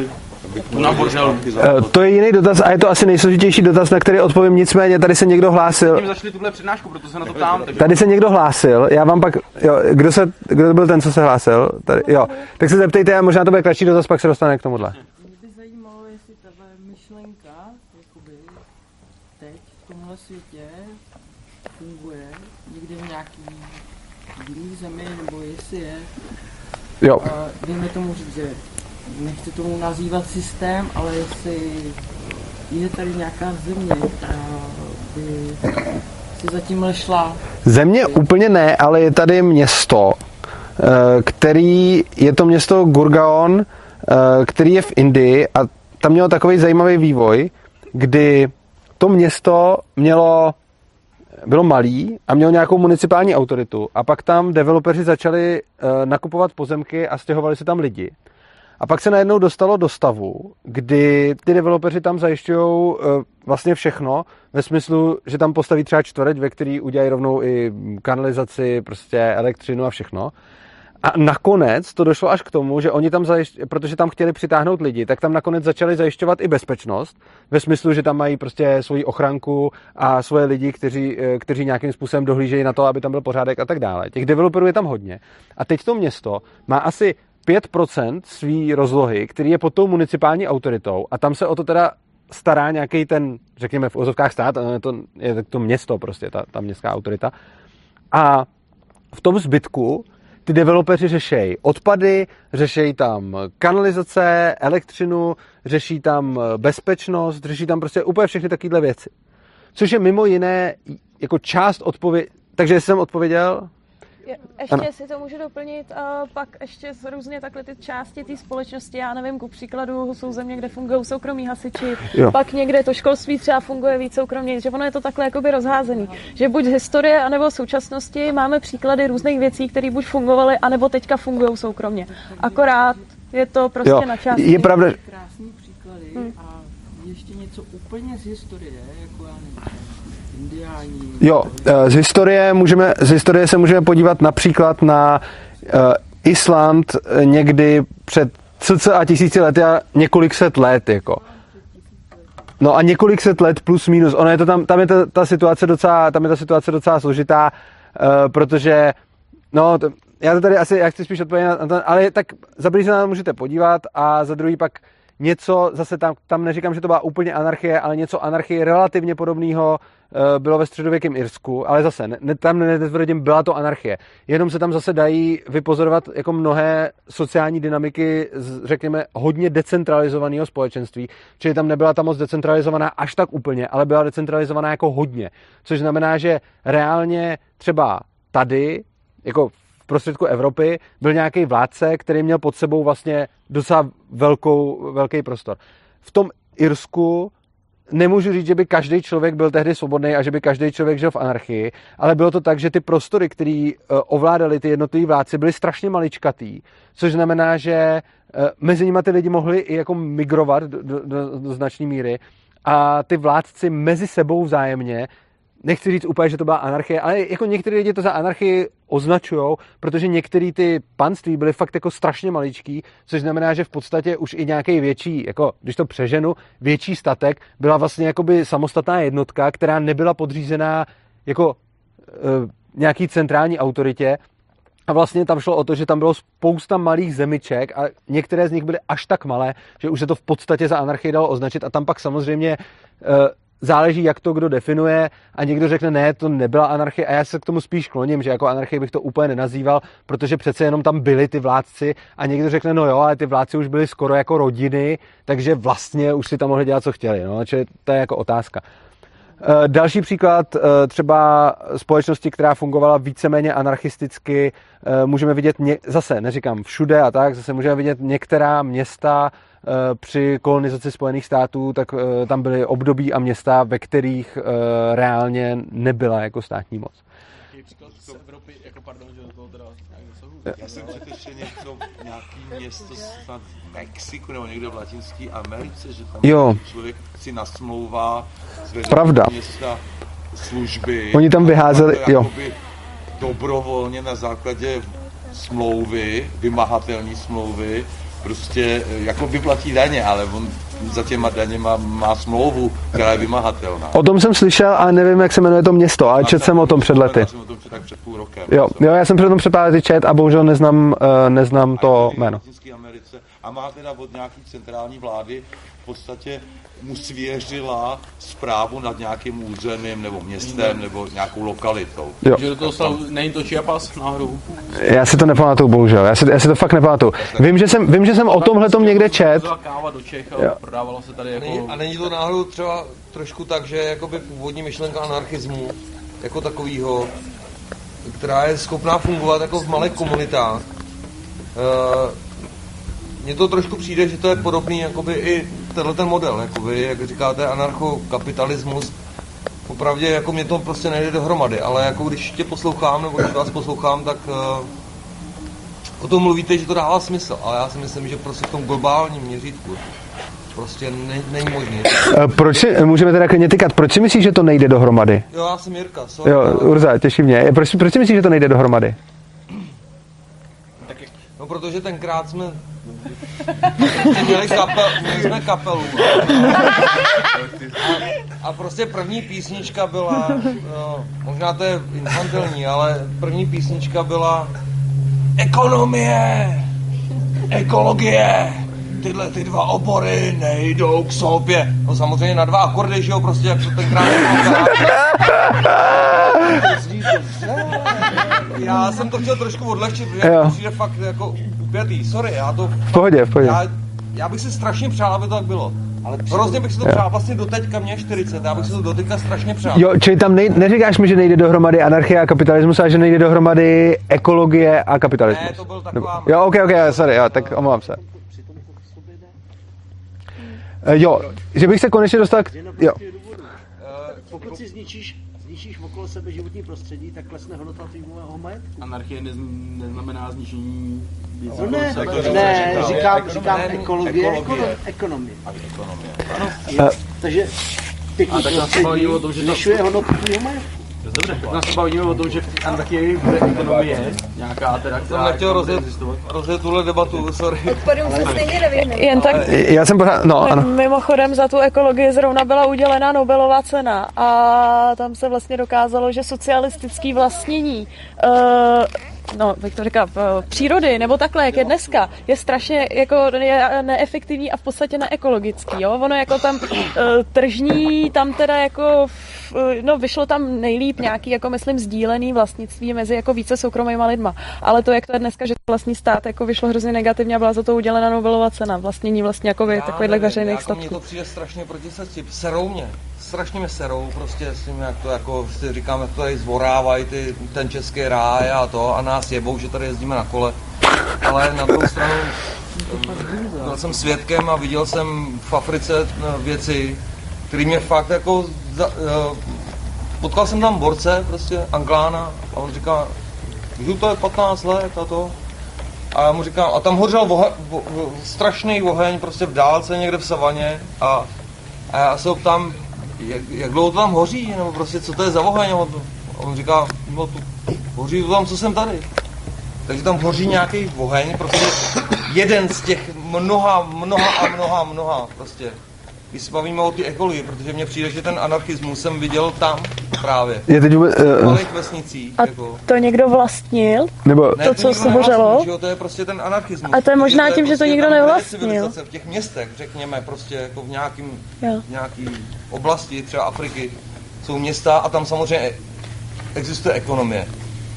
Ekonomie, infrastruktura, prostě jede to tam takhle jakoby civilizovaně. Ale ten ostatní život, kromě nějakých rezervací, je totálně zabydlený. My možná každý myslíme něco jinýho slovem anarchie. Jo, je možný, že tím slovem pojmenováváme každé něco jiného. Mně trošku přijde z toho, jak mluvíš, ale možná se pletu. Mně přijde, že anarchii spíš označuješ chaos, nebo naopak. Nebo to, že to tam nikdo nevlastní a prostě to hoří. To, co ty tady říkáš, jako, nebo to, co já jsem pochopil, jako, že by ta společnost jako měla jako, jak by měla fungovat, jako na tom respektu. A ne, tak to vůbec neříkám. Jsou náležitosti jako nějak... Tak to se omlouvám, to jsem řekl špatně. To vůbec neříkám a neříkám, že... Ne, tohle to neříkám. Teda samozřejmě si myslím, že společnost... Ne, samozřejmě si myslím, že společnost... Ale tak tohle... Já... Ano, samozřejmě souhlasím s tím, že lidi by se k sobě měli chovat vzájemným respektem, ale to, co se snažím celou dobu říct, je to, na co už jsme tady narazili u těch parků. Že ty dvě věci se nevylučujou. Že ono to... Já netvrdím, každý musí mít svůj morální kodex, aby to mohlo fungovat. Já tvrdím, že i když ty lidi si jdou egoisticky za svým ziskem, tak pokud nebudou porušovat vlastnický práva druhých, tak to fungovat bude a bude to fungovat dobře. A když mluvíš o anarchii, jako tam něco hořelo, tak to byla anarchie, tak já myslím, že tím fakt myslíme jako něco jiného.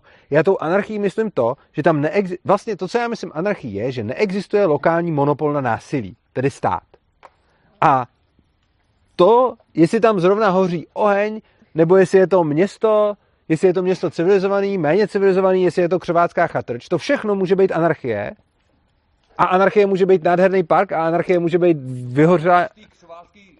Chatrči dneska už hoří prostě každý den oheň s těma plastama, že jo? Prostě to je ten strašný mix, který prostě jako já si nedokážu představit, jak by se to dokázalo změnit, jako nebo jak by přišla ta změna. Já bych tomu strašně rád věřil. No teď ta změna já si postupně. Já si to nedokážu představit. No. Já třeba prostě tohle to ten oheň, který tam hoří 15 let prostě a teď to tam sypou prostě každý den prostě úplně brutálně. To je oheň, který že tam něco pálej. Ale to se furt bavíme o té vymahatelnosti toho práva. Ano, to se, k tomu se teď chci dostat celou dobu, ano. Jako to se tady... Ano. To marketce, jo. Ale třeba mě strašně zajímala jako ta otázka toho, jak by si ty v tomhle, nechci to nazývat systém, protože... Klidně to nazývej systém, to je jedno. Ale OK, tak v úvozovkách teda jsem svůj systém, třeba dobře, tak v dnešní době tady máme nějaký soudy, který třeba z mý vlastní zkušenosti fakt jako nefungujou. Ano. A dostala jsem se do role, kdy prostě soudím se se svojí vlastní rodinou, ty práva tam absolutně nejsou, ten člověk z toho vyjde úplně jako nějak. Jak bys to jako chtěl řešit jako v tom svém uvozovkách, která systému, nevím, jo, jak to nazvat jinak, a je mi blbý to nazývat systém. Klidně tomu říkej ANCAP, a nebo tomu klidně říkej systém, to je úplně jedno, nebo anarchie. Je to v tu chvíli, kde ten člověk má jakoby to vymahatelné právo, protože já jsem tady tu otázku jsem tady fakt plánovala asi 7-8 týdnů, protože vím to, o kterých tématech jsem prostě četla, co ty si jakoby i psal jako na svých veřejných sociálních sítích a podobně. A fakt mě zajímá jako tohle řešení třeba tohle situací, kdy prostě teda ten člověk, když by tady fungovalo tohle to, tak jakým způsobem se ten člověk jakoby domůže svého práva, kdy jo. A OK, berme to, že třeba 99% společnosti funguje teda v tom respektu k tomu druhému a budeme si chovat teda... No to já mimochodem nepředpokládám vůbec. A to já bych třeba ráda jakoby v tomhle žila. Já taky, ale nepředpokládám okay, to. Není to třeba úplně reálný, ale v tu chvíli, kdy teda nastane situace, kdy je potřeba nějakým způsobem to řešit, tak kdo nebo jaký subjekt bude teda ten, který jako řekne, že tohle je správný nebo ne, protože to je vždycky otázka prostě strašně subjektivní. Jo. Protože co je objektivní? Objektivní, jako definuji slovo objektivní, to prostě... Ano, vymáhání práva a soudy. První věc, kterou chci říct, pokud si nějakou dobu to sledovala, co jsem jako tam pouštěla... Tak zaprý i v té knížce, i na tom webu, i na těch přednáškách píšu o jednak volnotržním soudnictví a jednak o volnotržním vymáhání práva. Na každý z toho jsem měl asi třeba 2hodinovou přednášku, takže se to tady pokusím nějakým způsobem shrnout jako kompaktně, ale samozřejmě to nebude vyčerpávající. Když tady byla otázka původně na ten odpad, že by někdo prostě vyvez... Ne, tak... Nemám odpad. Já použij odpad, no. Jo, tak když tady někdo... změnila téma z toho, co jsme tady slyšeli tyhle 2 hodiny, ale... Aha, sorry, tak to se omlouvám. Tak ten odpad prostě, když někdo vyveze, tak třeba teď jsem tady dával jeden z příkladů, to město, ten Gurgaon, tak tam prostě ten developer vlastní tu celou oblast a on si tam prostě vymáhá ten pořádek, aby mu... Dobře, OK. Ale bude to třeba tak, já nevím, třeba někdo půjde a někoho zabije. Jo. Tak bych to převedla jakoby to je samozřejmě ten konflikty jakoby s těma lidma. To je samozřejmě ten. Chtěla bych z toho pryč jakoby úplně tu ekonomickou stránku té věci a developery a parky a Central Parky a přivedla bych to na tu situaci s těma fakt jako lidma face to face. Ten odpad je principiálně stejný příklad jako to, když někdo někoho zabije, akorát, že ten odpad nemá žádný následky pořádný a to zabití je fatální. Ten odpad pro mě není živej. Jo, ale chci říct, že ten princip je stejný. Jedná se o to, když jeden člověk poškodí druhýho. Samozřejmě nemůžeme porovnávat ty dopady. Když někdo někam vysype odpad, tak jde o prd, a když někdo někoho zabije, tak je to problém. Ale vždycky se jedná o to, že jeden člověk poškodí druhýho člověka. A teď. Úplně stejně, jako lidi chtějí, já nevím, třeba jíst a tak dále a platí si za to, tak lidi chtějí být bezpečí. A i za to si můžou platit. A nemusí teda zrovna platit nutně developerovi, který má celou tu čtvrť, ale můžou platit i firmě, která zajišťuje to, aby ty lidi byli v bezpečí. Takových firm může opravovat víc. U té firmy si člověk může platit pojištění, takový jako pojištění, že prostě platím za tu službu. A já chápu, že to teď vypadá třeba strašně nepředstavitelně, ale je zajímavý se podívat třeba v 90. letech, když se řešil přechod ze socialismu k nějakému v ozovkách kapitalismu, nebo trochu kapitalismu, tak tehdy vypadalo absurdně to, že by obchody neměly státní síť, ale že by si to ty lidi mohli otvírat, jak chtěli. Takže když někdo říkal, no tak obchody si každý otevře, kde chce, a tak se budou prodávat potraviny, tak byl protihlas, no to je hrozný, všichni si otevřou butiky a umřeme hlady, protože nikdo nebude chtít prodávat zeleninu. A tímhletím způsobem máme teda nějaký firmy, které zabezpečují teď obchody, protože tam vznikla díla na trhu, že to přestává dělat stát. Předtím taky nebyly a to. No a úplně stejně lidi chtějí, krom toho, že chtějí jíst a že chtějí prostě spoustu věcí, tak chtějí bezpečí. No a když chtějí lidi bezpečí a není monopol, který jim ho zajišťuje, no tak tím vzniká incentiva na trhu, aby lidi vytvářeli firmy, které ostatní lidi ochraňují. No a těch firem může být víc, oni mezi sebou můžou konkurenčně soutěžit, kdo poskytne lepší služby. A tahle ta firma, když by si ji platila, tak by se mohla starat o to, aby ti někdo nic neudělal. A když by ti někdo něco udělal, tak aby to bylo, pokud to jde, odčiněno, a pokud to nejde, aby prostě se udělalo to maximum, který se udělat dá. Já jako vím, že to, co říkáš, jako má největší smysl, ale asi jsme se nedostali jako k tomu, co já bych jako chtěla tu odpověď. Furt jakoby, je to OK v pohodě, ale to furt převádíš jakoby na nějakou firmu. Ale vím si teda, já jsem OK, když to fakt jakoby vezmu konkrétně, tak co jsem si četla zpětně, prostě co ty si přidával, nebo co ty si řešil, tak když vezmeš prostě situaci fakt jakoby třeba v rodině. Mm-hmm. OK, děje se třeba jako jakýkoliv násilí podobně. Tak v tu chvíli se to přece netýká jako firmy, že si ty 6letý dítě bude platit jako firmu, aby tě jakoby ochránila. Tak to přece nefunguje. Mě zajímá ten dopad vysloveně toho člověka face to face s tím problémem v tu chvíli, kdy se prostě děje něco teď momentálně nezákonního, nevím, jak by se to nazývalo, jakoby... No, že by někdo porušoval něčí... Což, nevím, násilí. Asi je blbost, to, jakoby tomu říká nezákonný. Ale furt přece jenom se děje, jo, ať už je to dítě, nebo to je jedno, nějaká křivda. A přece dítě jako není schopný... To ale není ani... Jakoby postavit a platit nějakou firmu, jakoby nějakou ochranu. Tady jde jakoby čistě fakt konkrétně jakoby o ten problém, jakoby... Ano.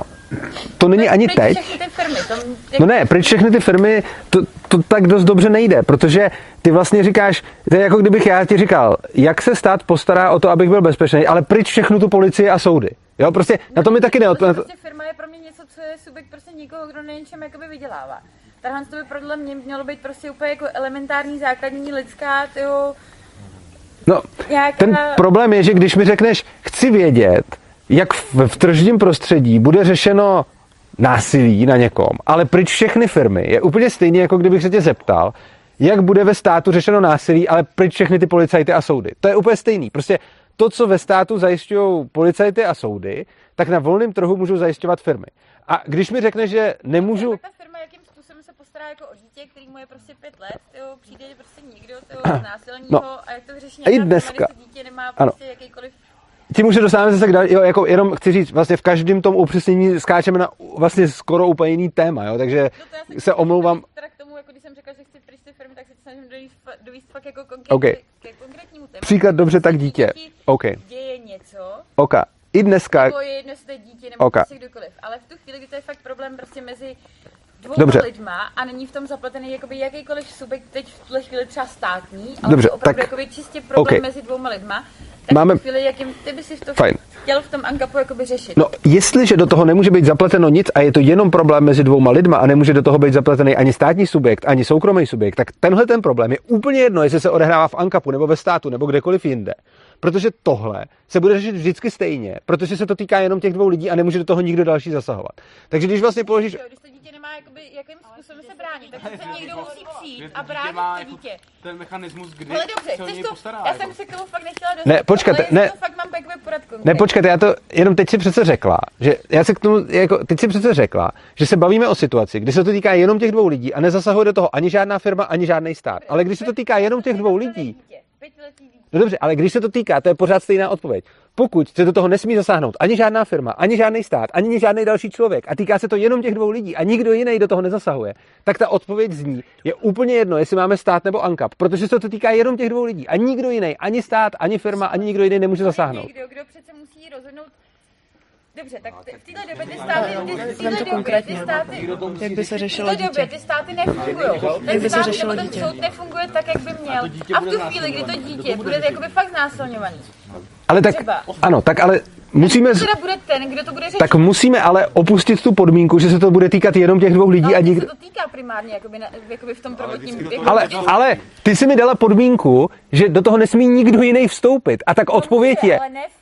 firma. Mě prostě tam vadí fakt to slovo. Ale firma. Dobře, ale tak pokud slovo firma mám zafixovaný jako... Dobře, tak ho máš nějak zafixovaný, ale to nic nemění na tom, že ve volnotržním prostředí ty věci... Tak do toho může vkročit jiný subjekt. OK, fajn. Když do toho může vkročit jiný subjekt, tak dneska do toho, no tak bohužel někdy nevstoupí. Bohužel někdy se stane to, že jsou tam fakt... To máme situaci, která je dnes. No, to do toho vstoupí, nejsem běh. Ne, jo, tak je... Můžeš to dát ty, já teda nevím, jaké je konkrétně. Ne, tak prosím. Tak konkrétně, jo, OK. Tak já to chápu, jenom jak říkám, když dáš podmínku, že tam nikdo jiný nesmí vstupovat, tak odpověď je, že se nic nestane. A pokud teda smí... Ano, ale ten problém je... Ale ten problém je, že já neříkám, že anarchokapitalismus je vše řešením na úplně všechno.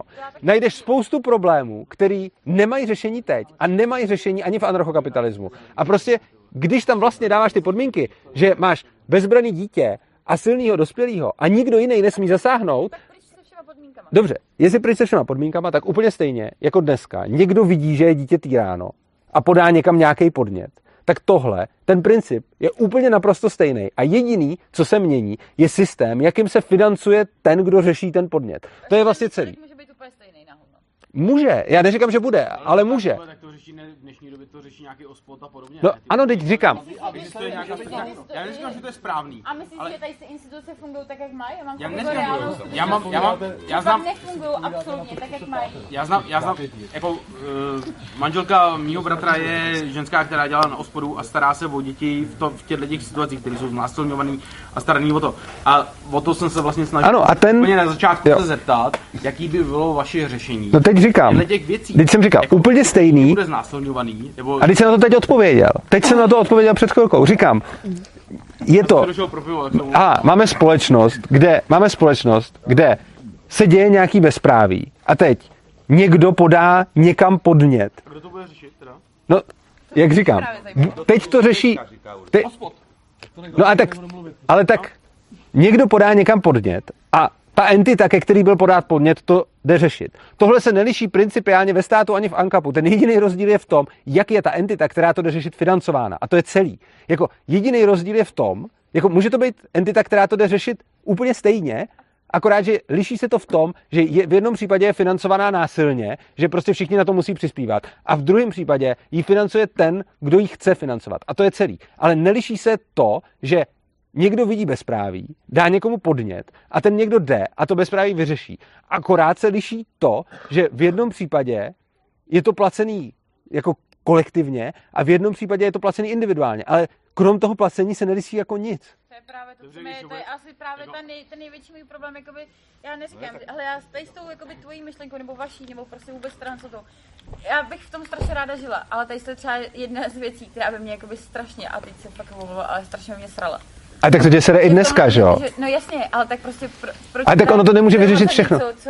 Co nevyřeší všechny problémy světa, no protože... Ne, já nechám vyřešit problémy světa, ale prostě do prdele existuje přece jakoby nějaká... Dobře, ono slovo vůbec jakoby spravedlnost jakoby pro každého z nás asi znamená jakoby něco jiného, ale prostě... Je to furt... Ale nemůžeš... Říkáš, že vlastně se nic nezmění. Nemůžeš mít... Já neříkám, že se nic nezmění. Ne, já neříkám, že se nic nezmění. Já jenom říkám, že principiálně neexistuje žádný systém, vůbec žádný, ani stát, ani anarchie, nic prostě, co by způsobilo, že tady zavládne absolutní spravedlnost a žádnému dítěti nebude ubližováno. To prostě nejde. Ani to, jakoby tohle odpověď jsem po tobě ani nechtěla. Takže? Mě jako úplně jako jasný, že tohle v životě nemůže jako reálně fungovat, protože jsme každý jako individuální bytost, která funguje. A na co se teda ptáš? No, akorát mě zajímalo to, jestli třeba jakoby ten systém nebo ten postup toho bude prostě trošku jiný, ale... Jako ano, lepší by to být mohlo, lepší by to rozhodně být mohlo. To by mohlo být i dneska, že jo? To je no ne, lepší... věta, která nikoho úplně... Lepší by to být mohlo z toho důvodu... Ne, neurazí. My jsme tady mluvili o těch ekonomických motivacích, kdy, a to říkala vlastně tady i Tereza ohledně tý problému motivace a ekonomické kalkulace. To už tady bylo asi. Ale jo, v pohodě. No. OK, tak já tady nechám někoho. Teresko, budeš pak taky odpovídat místo. Jo. Totiž v anarchokapitalismu není síla, která by vrátila násilím dítě zpět k rodičům. Ale o tohle přece nejde. Ne, o to nejde. Ne, problém. Tam je rozdíl. Já jsem od nich utekla a žádná síla mě nevrátil. Ne, rozdíl ještě takovej drobnej mezi stav. No jasně, ale tak jako neříkejte, že to jako nejde, že jo, jde to, všechno jde. No jasně, ale... To je prostě... Já ještě jenom tam doplňuji. Ale zákony jsou na spousta věcí a kolik lidí dodržuje. Protože jsou na pána veslám, tak... Ale taková drobná věc, ještě rozdíl mezi tím státem a anarchokapitalismem je, že vlastně když tyhle ty věci neřeší stát a řeší je soukromá firma, tak ta soukromá firma má vlastně svojí buď... Ale kdo platit, když to dítě, jako by mě třeba v tu chvíli bylo 5 let, 6. No i ten stát musí platit někdo jiný než to dítě. Ale kdo teda... Kdokoliv, koho to zajímá. Kdokoliv, koho to zajímá. Naprosto kdokoliv, koho to zajímá. Například... Já to chápu a já nemůžu za to, že tady bordel. Ale co já si udělám, že jo? No, kdokoliv, koho to zajímá a plus třeba to může... No to i teďka, když to nikoho nezajímá, tak se to neřeší. Prostě... tak jako řeší to aspoň nějak, ale... Ne, když... Ale když to je podání na policii, tak to znamená, že to někoho zajímalo. Ale to ani dneska, když něco vůbec nikoho nezajímá, tak to nikdo neřeší a je úplně jedno, jestli v anarchii nebo ve státu. No ne, když něco nikoho nezajímá, ani jednoho člověka, tak nemá, kdo by se o to staral, že jo? Pošle dopis na policii kamkoliv, tak prostě... Ale to už to někdo... Ale to v tom... No jednoduše, například ta firma může budovat... Každá firma nemůže přijít a prostě... Každý si zaplatí jinou firmu. Ta firma může naprosto skvěle budovat své PR na tom, že tady pomáhá, že jo? Ona to může mít jako reklamu. Dneska spousta lidí pomáhá někdy. No, ale to, proč by to bylo jinak? Prostě bude to ale, ani to nemůže tady přicházet. Ale když... Můžu zkusit ještě na něho reagovat? Ale... Jo, reaguji. Protože podle mě my jsme dneska večer nezmínili vůbec jednu zásadní věc, která se anarchokapitalismu a toho rozdílu mezi státem týká. To jsou třeba ty daně, což souvisí s tím, jaký máme k dispozici ty peníze. Já třeba osobně, ty mě znáš, mám nějakou potřebu, když můžu, tak pomáhat lidem. Já bych to ráda dělala víc, ale nemůžu, protože se musím nějak třeba uživit a protože mi zbyde jenom nějaká část toho, co se vlastně dělá. Teoreticky, ale když si takhle nikdo nejde, tak to v tu chvíli nebude přece fungovat. Ale to ani dneska ne. Říkám, že kdybych já měla tu možnost a ty 2/3 zhruba mi třeba nebyly sebraný, tak zrovna já a takových lidí je víc, než to ty jsou další, bychom určitě měli tu potřebu vytvářet možnosti, jak pomoct lidem, kteří sami si tu pomoc nedokážou zajistit. Jo? Ale třeba ten člověk kolem sebe nebude mít nikoho takového. Ale ty pořád... Já to víš, že já ten systém jakoby nerada podporuji. Jo. A jsme v něm všichni zapojení, když ty... chceme nebo nechceme. Ale mě jenom fakt se zajímala transformace to úplně nelogický. Jako. Je ta otázka, co bude se dít, když jsou dva lidi a vůbec nikdo s tím nic neudělá, nikdo to nevidí, nikoho to nezajímá, co je to za blbou otázku. Jako. To je stejný jako dneska. Nemá kolem sebe trhán lidi a třeba se o něm nebudou mít tak dozvědět. No, ale ne... Jako ty se... No. Nikdo nedá podnět a nikdo to nebude řešit. Ty se pořád vracíš ke stejné otázce a to je, co se bude dít. Ale to je právě to, že řešíš firmu, která se musí zavolat a říká, že když bude to někdo platí a to dítě je fakt bezbranný a ty prachy nemá. Tak ne. A tak to bude stejný, tak to zaplatí Markéta, zaplatím to já, zaplatíš to ty. Ale ta poenta je, že ta tvoje otázka, ty se vlastně pořád vracíš k tomu. No, protože se pořád vracíš k tomu, na co odpověď ne, respektive je jenom jediná a to ty se pořád vracíš k tomu. Nikdo neví o tom, že je týraný dítě. Nikoho to nezajímá, nikdo to netuší. Můžu jenom jeden takový podnět. By to chtěli řešit, ale třeba ty prachy nebudou mít na to, aby to udělali. Ne, ale to není o penězích, pardon. To podle mého názoru není o penězích.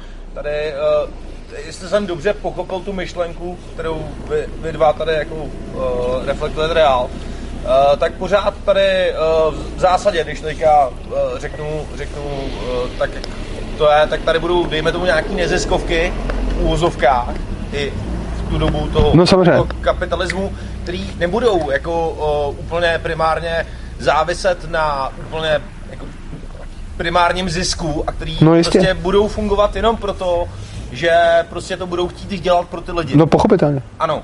Ale nemůžu pomoct všem. Ale to nemůžu ani dneska.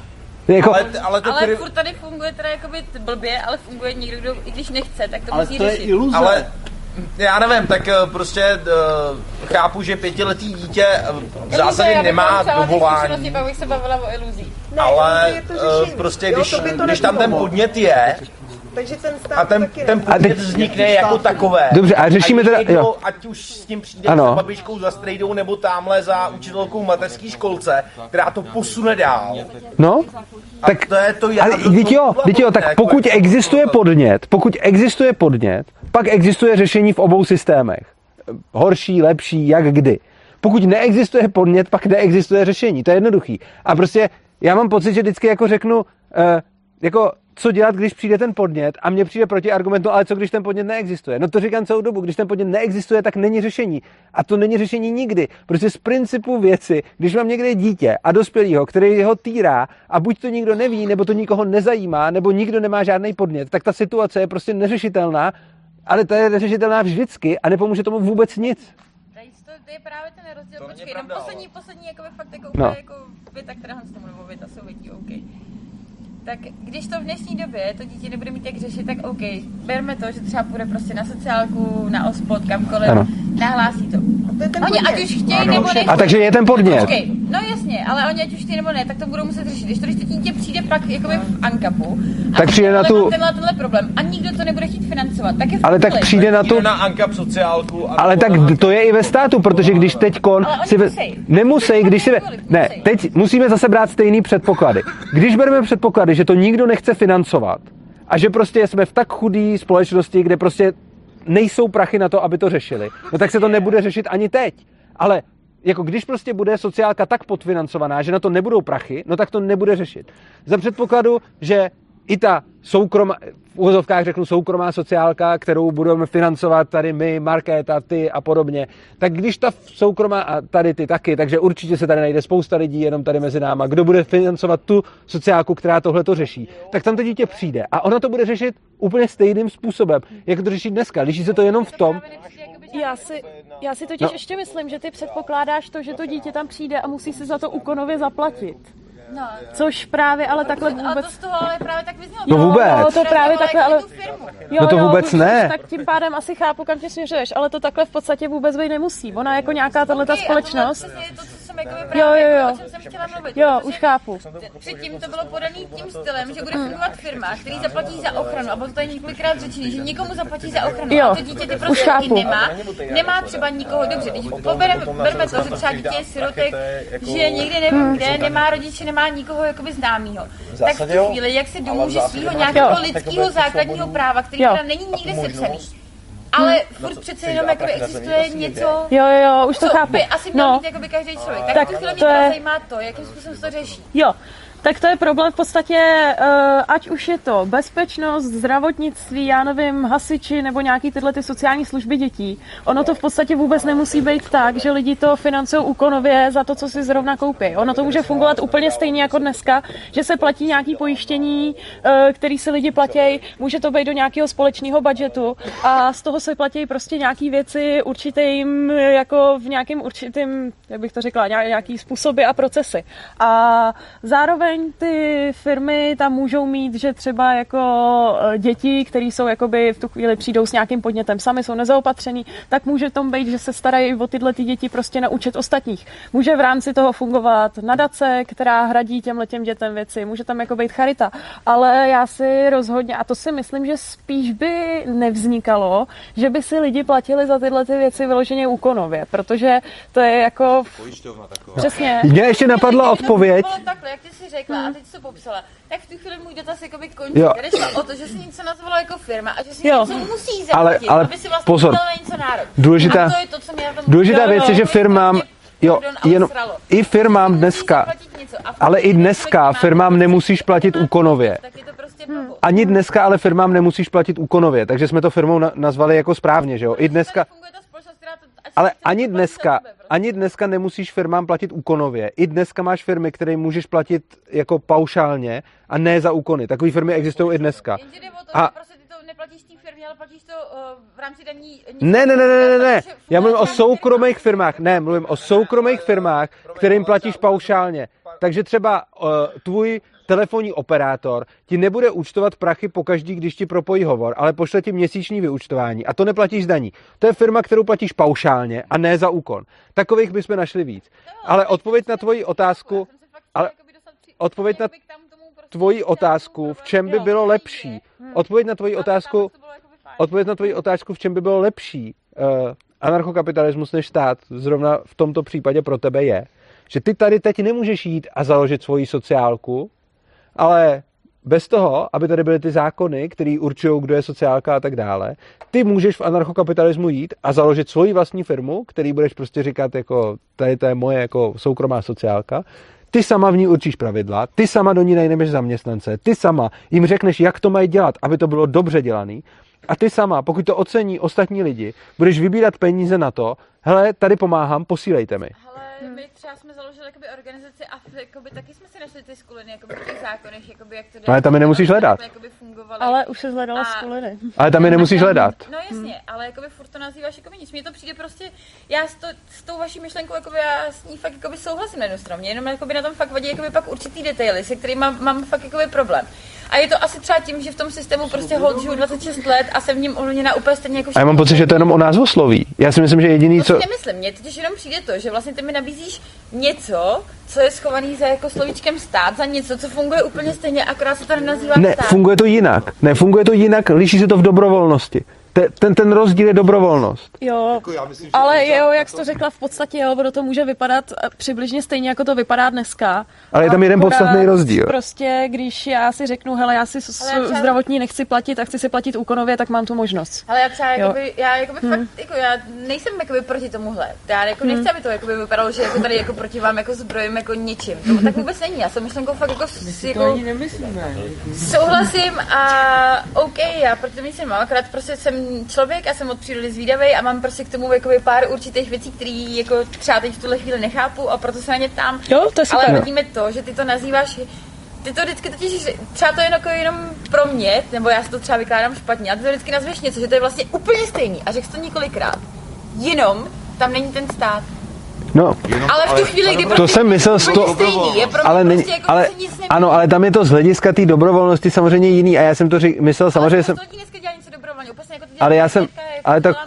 já jsem to neříkal úplně stejný ve smyslu, samozřejmě, že by to bylo úplně stejný, jenom se to jinak jmenovalo. Já jsem říkal úplně stejný ve smyslu, že když někdo podá podnět, tak někdo jiný jde a řeší. Ne ve smyslu, že by to bylo... Prostě, to je něco, co mě se vlastně jako svým způsobem říčí. Ta dobrovolnost spočívá v tom, že já sice dobrovolně, když to zvládnu, můžu tady něco vytvářet. Ale nazýváš to firmou, to je prostě ty podniky. A tak to je jenom o názvosloví ten spor. To by jenom vadí, že se to jmenuje firma, tak tomu říkají jinak. Jo? To je ten rozdíl. A tak ta firma se v podstatě může jmenovat sociálka SRO a může fungovat úplně stejně, jako funguje sociálka dneska, akorát nebude placená povinně. No ale právě, že nebude, když si ji založíš sama, tak ti bude fungovat jinak, že jo?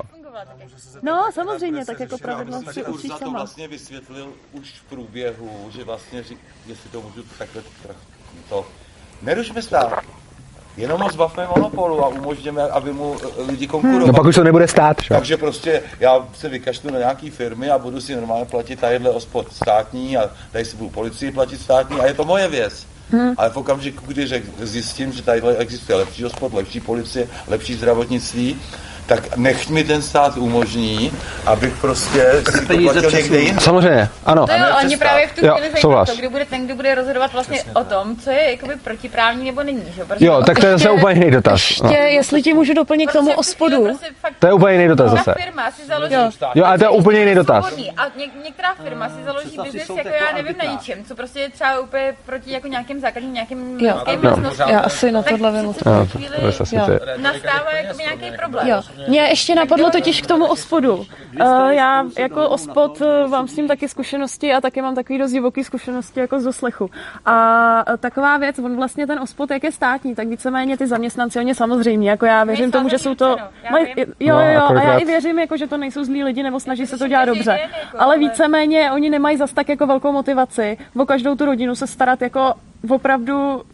perfektně a najít opravdu to nejlepší řešení. Aspoň teda jako tu, jakou zkušenost toho mám já.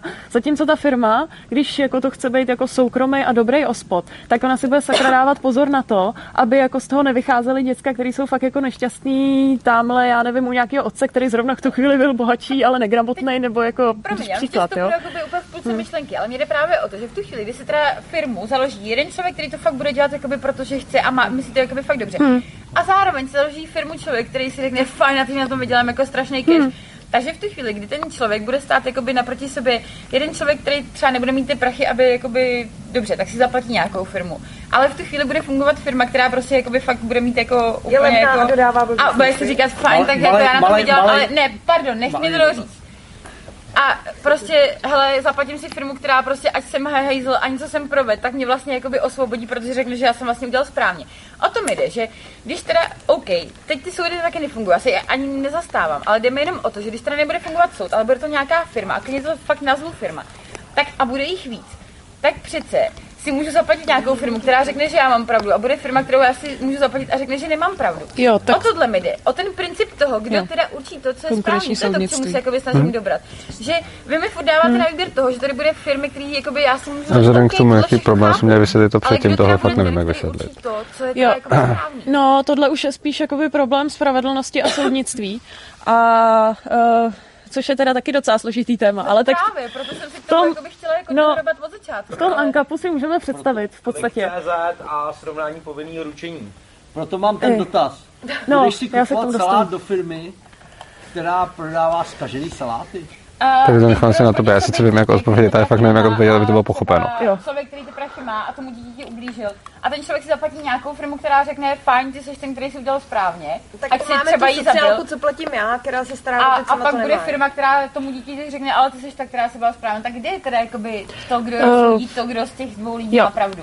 To je to, o co mi jde. Těch společností. Tady snažíte jako uvědomit úplně něco jiného. Já se o tom hlavně nechci bavit s váma, ale tak se snažíte, protože tak tomu má aspoň, co mě zajímá. Ne, jako... Pardon. Jestli můžu tykat? Jo, jako máš pravdu v tom, že se může stát, že... Teď já už to teda radši budu nazývat soudy, ale že jeden soud ti řekne, hele, tohle to je správně, to je morální, a druhý ti řekne, hele, já jsem si ho zaplatil. To je pravda, to se stát může, protože v anarchokapitalismu by bylo nejspíš víc společností, které by zaručovaly spravedlnost. A pak už jenom jakoby... Ne. Jakoby... Nechceš to asi... Možná bude to asi naprot, protože když jsme přijeli to... Ne. Jakoby zlá, ne, nejde o to, že zlá, ale jde o to, že když jsem viděl, jakou jednoduchou věc jsme nevysvětlili minule, tak si neumím představit fakt, a teď to nemyslím vůbec ve zlém, jak tohle dokážu vysvětlit s touhle bariérou, kterou tady máme, ale zkusím to. Teď to nemyslím fakt vůbec zlé, ale třeba to, co jakoby řekla Terka. Jo. No tak proto jsem taky chtěla, aby to vysvětlila ona. Mi dávalo jakoby mnohem větší smysl, protože na to šla jakoby z úplně jiný strany. Do toho. A v tu chvíli, kdy prostě jakoby se fakt budeme bavit o tomhle, tak mi jde opravdu jenom o tom, že mám teda dvě firmy a jednu si platí jeden člověk, druhý člověk a jedna říká, ty máš pravdu a druhá říká, ty máš pravdu. Což je v dnešní době třeba dá se říct jakoby právník. To samé, jako v dnešní době, OK, jsou tady nějaká státní instituce, ale každý máme nějakého právního zástupce, kterého si můžeme zaplatit, nebo nám bude určený tím státem.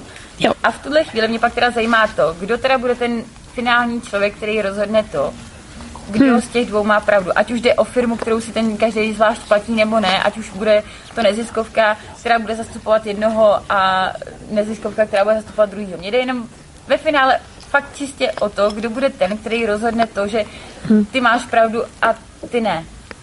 O tohle je jediný, k čemu jsem se vlastně chtěla dostat. OK, dobře, vysvětlím to, ale opravdu nechci, abych byl po větě přerušen, protože tohle je složitý téma a prostě jako fakt, jako zkusím to vysvětlit, ale prostě nelze tady v tomhletom se přeřvávat. Já bych tomu udělala chaos. Takže, tahle ta situace má nějaký počátek, jo. My vlastně těžko můžeme přicházet do toho, že najednou je tady situace, kdy jsou dvě firmy a jedna říká to a jedna říká něco jiného. Taková situace vůbec ani nedává smysl, aby nastala, protože kdyby si jenom já mohl zaplatit firmu, která mi řekne máš pravdu, a někdo jiný si zaplatí taky firmu, která mu řekne máš pravdu, no tak to je úplně jedno. Minimálně proto, že když ta firma jenom mi řekne, to máš pravdu a ono z toho nic neplyne, což když nemáme státní soudy, fakt neplyne, tak je to k ničemu. Ta pointa je, že k tomu soudu jdeme až v případě, že to vyšlo z nějaký situace, která už determinuje ten soud. Takže například, když máme jednoduchý případ, uzavřeme spolu smlouvu, dneska je automaticky bráno, že když ta smlouva, když bude nějaký problém s tou smlouvou, tak to bude rozsuzovat... Právě nepřiváděla na tu smlouvu, abych to pak nechala... Jo, já jsem říkal, že bez přerušování a zase je to tady, no tak já, jo. Protože to prostě vždycky dojde, podvedeš... Tak, kdyby to nechal mluvit, no tomu dojde. No. Takže máme nějakou smlouvu, která prostě teďkon automaticky platí, že když ji někdo poruší, tak to bude rozsuzovat nějaký státní soud. Rozumný, co je, když máme nějaký teda systém, kde není nějaký jednoznačný soud, si do té smlouvy rovnou určit, který soud to bude rozhodovat v případě problémů, čili se pak vůbec nedostaneme do té strany, kde jsou dvě. Čili tady je to jako jednoduše pochopitelný, kde jsme si mohli předem určit, jakýho soudce máme, a tam dává smysl se na ně obracet. Ale potom... Ne, v tom... No tak to je potom těžký, když, ale jako... Ty myslíš, že já si zaplatím firmu a ta firma má jasně daný, že prostě jejich spory řeší tady ten týpek. No já jsem spíš myslel, může to být tak, ale spíš jsem myslel, že my dva uděláme smlouvu a rovnou v ní bude doložka, kdo jí bude rozhodovat v případě, že dojde k problému. To jsem řekl. To jsem přesně řekl. Ale ty jsi mi skákala do řeči. A to je ten důvod, proč se tady... Jako, já bych ti to hrozně rád řekl a já fakt nevím jak prostě, protože si myslím, že přesně tohle jsem řekl. A no. Tak, dobře. Teď to byl jednoduchý příklad s tou smlouvou, kde si ty lidi mohli dopředu zajistit, že mají něco, o co bude spor, a pak je určený soud. Takže tam nemá vůbec smysl, aby najednou dva soudy říkali něco jiného. No a teď máme samozřejmě i horší případy, kde žádná smlouva nebyla, protože došlo k poškození jednoho člověka druhého, který se vůbec předtím neznali, což znamená, že spolu neměli vůbec žádný vztah. A teď tyhle ty dva nedává vůbec smysl, aby se rovnou obraceli na soudy, pokud si mezi sebou nenajdou takového soudce, který řekne, hele, takhle to je nebo takhle. Či oni buď se domluví na jednom soudci a řeknou si, tomu se teda podřídí a pak se na ně teda obrátí. A nebo se nedomluví a v takovém případě nemá vůbec smysl, aby se každý obracel na jinýho, protože zbytečně zaplatí peníze a každý mu dá za pravdu nebo ani nedá a konec. V takovémhle případě oni teda nejdou za soudcem, ale jdou za tím, kdo neposkytuje právo jako rozhodování, ale kdo poskytuje tu ochranu právě. Kdo poskytuje tu firmu, která, nebo tak já nebudu říkat firmu, ale mě to nevadilo, kdo poskytuje prostě bezpečnost. Ty dva lidi jdou někam k tomu, k jejich garantovi bezpečnosti, a to je jedno, jestli to je nějaký, kterýho si platí dlouhodobě, nebo nějaký, kterýho si teď chtějí zaplatit najednou. Dojdou ke garantovi bezpečnosti a řeknou, hele, já tady mám problém s tímhletím člověkem, on mě poškodil. A ten druhý řekne pravděpodobně to též, tenhle ten mě chce poškodit a prostě jako clash. No a teď za předpokladu, zase jednodušší příklad napřed, dojdou k té samé firmě. Jo? Třeba oba dva si platí tu stejnou firmu. No tak tahle ta firma už si ale bude platit soudce, který je rozsoudí. Že? A teď druhý složitější příklad. Každý si bude platit jinou firmu bezpečnostní. Teď jeden se otočí na firmu A, druhý na firmu B a teď řekne, hele, ten mě poškodil, ten řekne, ten mě poškodil a ty dvě firmy prostě to musí nějak řešit. Teď. Jedna možnost je, a zase předpokládáme, že lidi chtějí hlavně vydělávat peníze a nechtějí jima zbytečně jako plejtvat, takže jedna hloupá možnost by byla, že ty dvě firmy po sobě začnou střílet, což je bude stát hodně peněz, lidí, zdrojů a všeho. To není dobrý způsob. Mnohem lepší způsob je, že když už já mám bezpečnostní firmu, tak abych pokaždý, když ke mně přijde klient a řekne, mám problém, nemusel jít někoho postřílet, protože to je drahý, že jo. Tak v takovémhle případě já už rovnou, když uzavírám s tebou smlouvu, nebo když poskytuju jako ta bezpečnostní služba ty své služby, tak rovnou uzavřu smlouvu, ve který bude napsáno, který soudci v případě problémů budou ten spor řešit. To samý má firma A, to samý má firma B, obě dvě jsou ty bezpečnostní agentury. A každá má seznam soudců, který to bude řešit, a pak nějakou doložku, když by, tak první věc, když se najdou v tom průniku a budou mít aspoň nějaký soudce společný, no tak to bude řešit kterýkoliv z nich a vyberou to ty dvě firmy, vůbec to nevybírají ty lidi. A kdyby tam žádného soudce neměli, tak budou mít nějakou doložku ve smlouvě s tebou, kde řeknou, Když nenajdeme společného soudce, tak to bude řešit prostě a teď nějaký algoritmus, jak vybrat soudce.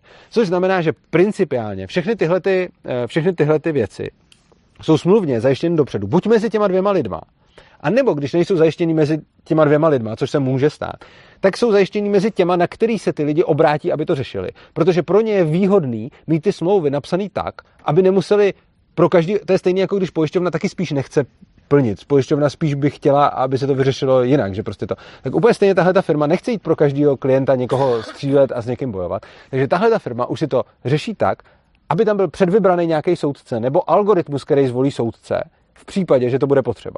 A tohle to je celá ta odpověď. A teď můžeš namítat nebo tak. No tak tomu jako nemám námitku, teda to jako by bylo asi jako dost vyčerpávající na to, abych to jako pochopila, ale... Wow, to je super. Ale jde mi teda o to, že jediný úplně nesrovnalost jakoby v tom, nebo dotaz, ano, je to, že když teda opravdu na jedné straně bude dítě, tak počítáš to, že ta jedna firma bude teda ta, která to dělá dobrovolně bez nějakého nároku jakoby na zisk. Ne nezbytně, ale je to jedna z možností. Když na jedné straně bude dítě, to jsou dvě vlastně úplně odlišné věci. Jakoby musíme se podívat na to, že jedna věc je, když vůbec řešíme, jak by fungoval ten princip, a druhá věc je, když vlastně jenom řešíme, kdo to zaplatí. Jo, to jsou dvě úplně různé otázky. Bohužel v tu chvíli to ten člověk asi jako řeší. Moment, já se k tomu dostanu. Řešíme ty dvě různé věci. Teď jsem vysvětlila, jak by fungoval princip. A teď zase, když bychom měli na jedné straně někoho, kdo to nemůže zaplatit, to nemusí být dítě, to může být chudý člověk a tak dále, tak je víc možností, jak by se tohle to mohlo řešit. Jedna z nich je ta, o které si mluvila ty, což znamená někdo má takovouhle firmu, která to za ty chudý lidi platí. A může to dělat z různých důvodů. Může to dělat proto, že chce ukazovat, že je hodnej, může to dělat proto, že se o ty lidi fakt zajímá, skládají mu se na to ostatní lidi, nebo chce mít dobré. Cokoliv prostě se za ně nějakým způsobem jako postaví. Samozřejmě to může být skvělý PR, takže i může být komerční jako firma, která říká, hele, my poskytujeme bezpečnost, zaplaťte si to u nás. A navíc jsme takový borci, že všechny ty 5letý děti zachraňujeme bez platby a to je naše reklama, pojďte k nám prostě, my jsme ty hodný. Jo, je to další možnost, jak to dělat. Další možnost, jak to dělat, je, že někdo zaplatí ten konkrétní případ za to dítě třeba, když ten, koho to zajímá. Jo. Takže může být člověk, který prostě najednou vidí týraný dítě a sám prostě přijde a řekne, hele, tady něco. A další možnost samozřejmě může být, že ta firma rovnou už tu službu, kterou nabízí s tímhle. Takže ona může nabídnout, já nevím, když budete platit, teď plácnu, jo, když budete platit 1000 měsíčně, tak když se vám něco stane, tak to řešíme. Když budete platit 1500 měsíčně, tak když se stane něco vám nebo ještě vašemu dítěti, tak to řešíme. A když budete platit 2000 měsíčně, tak ještě když uvidíte, že se někdo něco špatného děje a teď za nějakých podmínek, třeba se to bude týkat dítěte, tak to můžete oznámit a my to stejně vyřešíme. Což znamená, že je mnoho možností a já samozřejmě nemůžu nikdy říct, která z nich by se ujala. To je stejný jako dneska, nevíme, jaký obchodní model se kde ujme. Ale těch možností je spousta. Teď mě napadlo tady asi tak těch 5, kterých jsem řekl, a určitě bude existovat dalších 20, které mě vůbec nenapadly. Určitě to bude nějak dělat, jakože budou nějaký fundraisingy přes internet a podobně. Jako to bude určitě hodně způsobů. Je to odpověď? Hele jo, já super. Vám dám pokoj. Ne, mně se to líbilo. Jo, super. Máme dotaz a trpělivě čeká, aby nikomu neskákal do řeči. Jo, tak jestli můžu, já bych teda posunul jenom trošičku zase dál, třeba do obecné roviny teoretický, jenom malinko.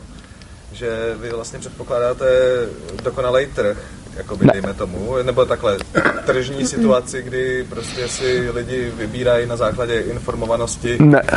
Ne, nepředpokládám. No tak já jenom, dobrý, tak jestli teda tady to nebylo, není to předpoklad. Sociální věci a všechny věci nepřevádíte na tržní, jakoby...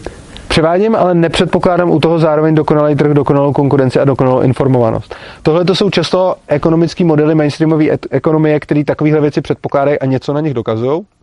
Na druhou stranu Rakouská ekonomická škola, z které vycházíme my, tak ta tyhle ty věci nepředpokládá a naopak hodně brojí proti tomu, když se předpokládají, protože potom se z toho vyvozují závěry, které nedávají smysl a neodpovídají realitě. Takže Rakouská ekonomická škola, ze které vycházíme, rozhodně nepředpokládá, že bude dokonalá informovanost, dokonalá konkurence a tak dále. A ona právě deduktivně ukazuje, že i když není dokonalá informovanost a lidi prostě jednají tak, aby maximalizovali svůj užitek, tak platí ty závěry, které říkáme. Takže nepředpokládáme, určitě nepředpokládáme dokonalou konkurenci. Ještě nějaký dotaz k tomu byl dál, nebo to bylo? OK. Nějaký další dotazy, zejména někdo, kdo se třeba neptal a koho neodradila bouřlivá diskuze tady? Super. Jenom tak jako obecně, co poslouchám, co jsem o tom slyšela, tak mně to přijde, nevím, jestli se pletu, chtěla bych se ujistit, že je to, dá se říct, takový jako volný ekosystém lidí, že vlastně jakoby do něčeho, co kdysi se ukázalo, že funguje, tak jako v tomhle světě je to nasazený uměle.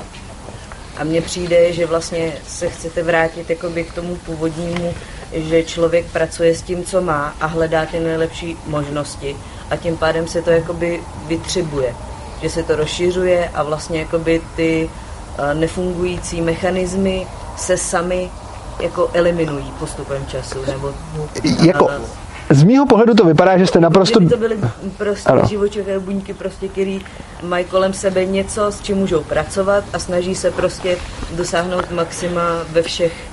Z mýho pohledu to vypadá, že jste úplně skvěle popsala trh, ale je teoreticky možný, že já v tom vidím to, co v tom chci vidět. Jo? Takže vám neřeknu, jestli to, co si myslíte, je přesně to, co si myslím já, ale ten popis, který jste dala, mi přijde velice přiléhavej.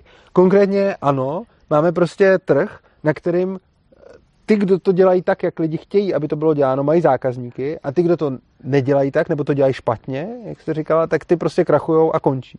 Takže z tohohle toho pohledu, co jste říkala, nebo já nevím, no, Terezo, jestli to přišlo tobě, mně přišlo, že je to krásný popis trhu. Jako. Možná, jak jsem mluvila o tom ekosystému a ty buňky, tak mě to trošku evokovalo to, co občas nám lidi vyčítají, že v anarchokapitalismu by fungovalo právo silnějšího. Což třeba jako si úplně nemyslím, že je pravda, protože člověk... No, Co? No, pověz, já to pak ještě budu s tebou polemizovat. Jo, dobře. Tak protože jako u lidí funguje na rozdíl od jako zvířat ještě taková jako věc další, že bych to řekla, on to není vyloženě jako altruismus, ale že lidi mají jako empatii s druhejma, docela dobrý vztahy a často se tomu docela i rádi věnujou a dokážou na tom občas i jako vydělávat, když bych tak jako řekla, což třeba u zvířat tohle to není. A co si k tomu chtěl říct ty? No já jsem k tomu chtěl říct tu zajímavou věc právem silnějšího. Lidi často řeknou, že anarchokapitalismus znamená právo silnějšího, ale já jim to nevyvracím, protože já s nima souhlasím, protože já si myslím, že právo silnějšího je něco, co funguje vždy a všude a vždycky je to nad tím současným právem, protože každý právo, který je kdekoliv vymáháno, je právo silnějšího. Teď tady máme taky právo silnějšího a ten silnější je stát. V anarchokapitalismu budeme mít taky právo silnějšího a ten silnější bude nejlepší tržní subjekt třeba.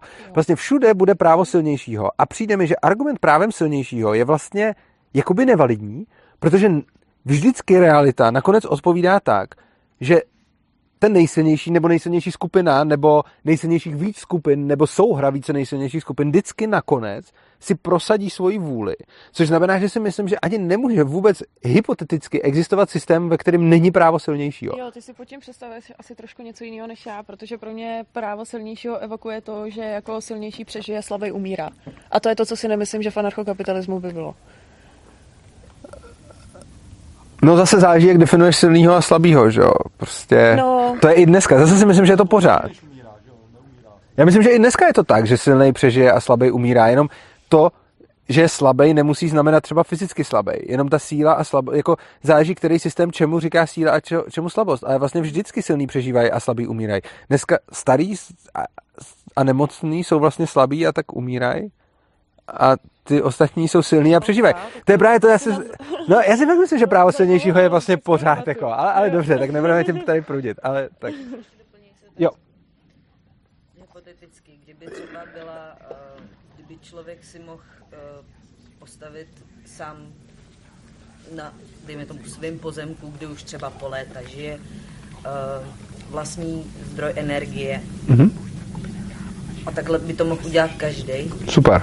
Tak byl by to nějakým způsobem lepší výchozí bod pro uspořádání ideálního trhu a nedokážu. No, to je právě to. To je strašně, jo, to je hrozně zajímavá otázka. Na tuhle tu otázku reálně neexistuje odpověď, protože ji může určit jenom ten trh.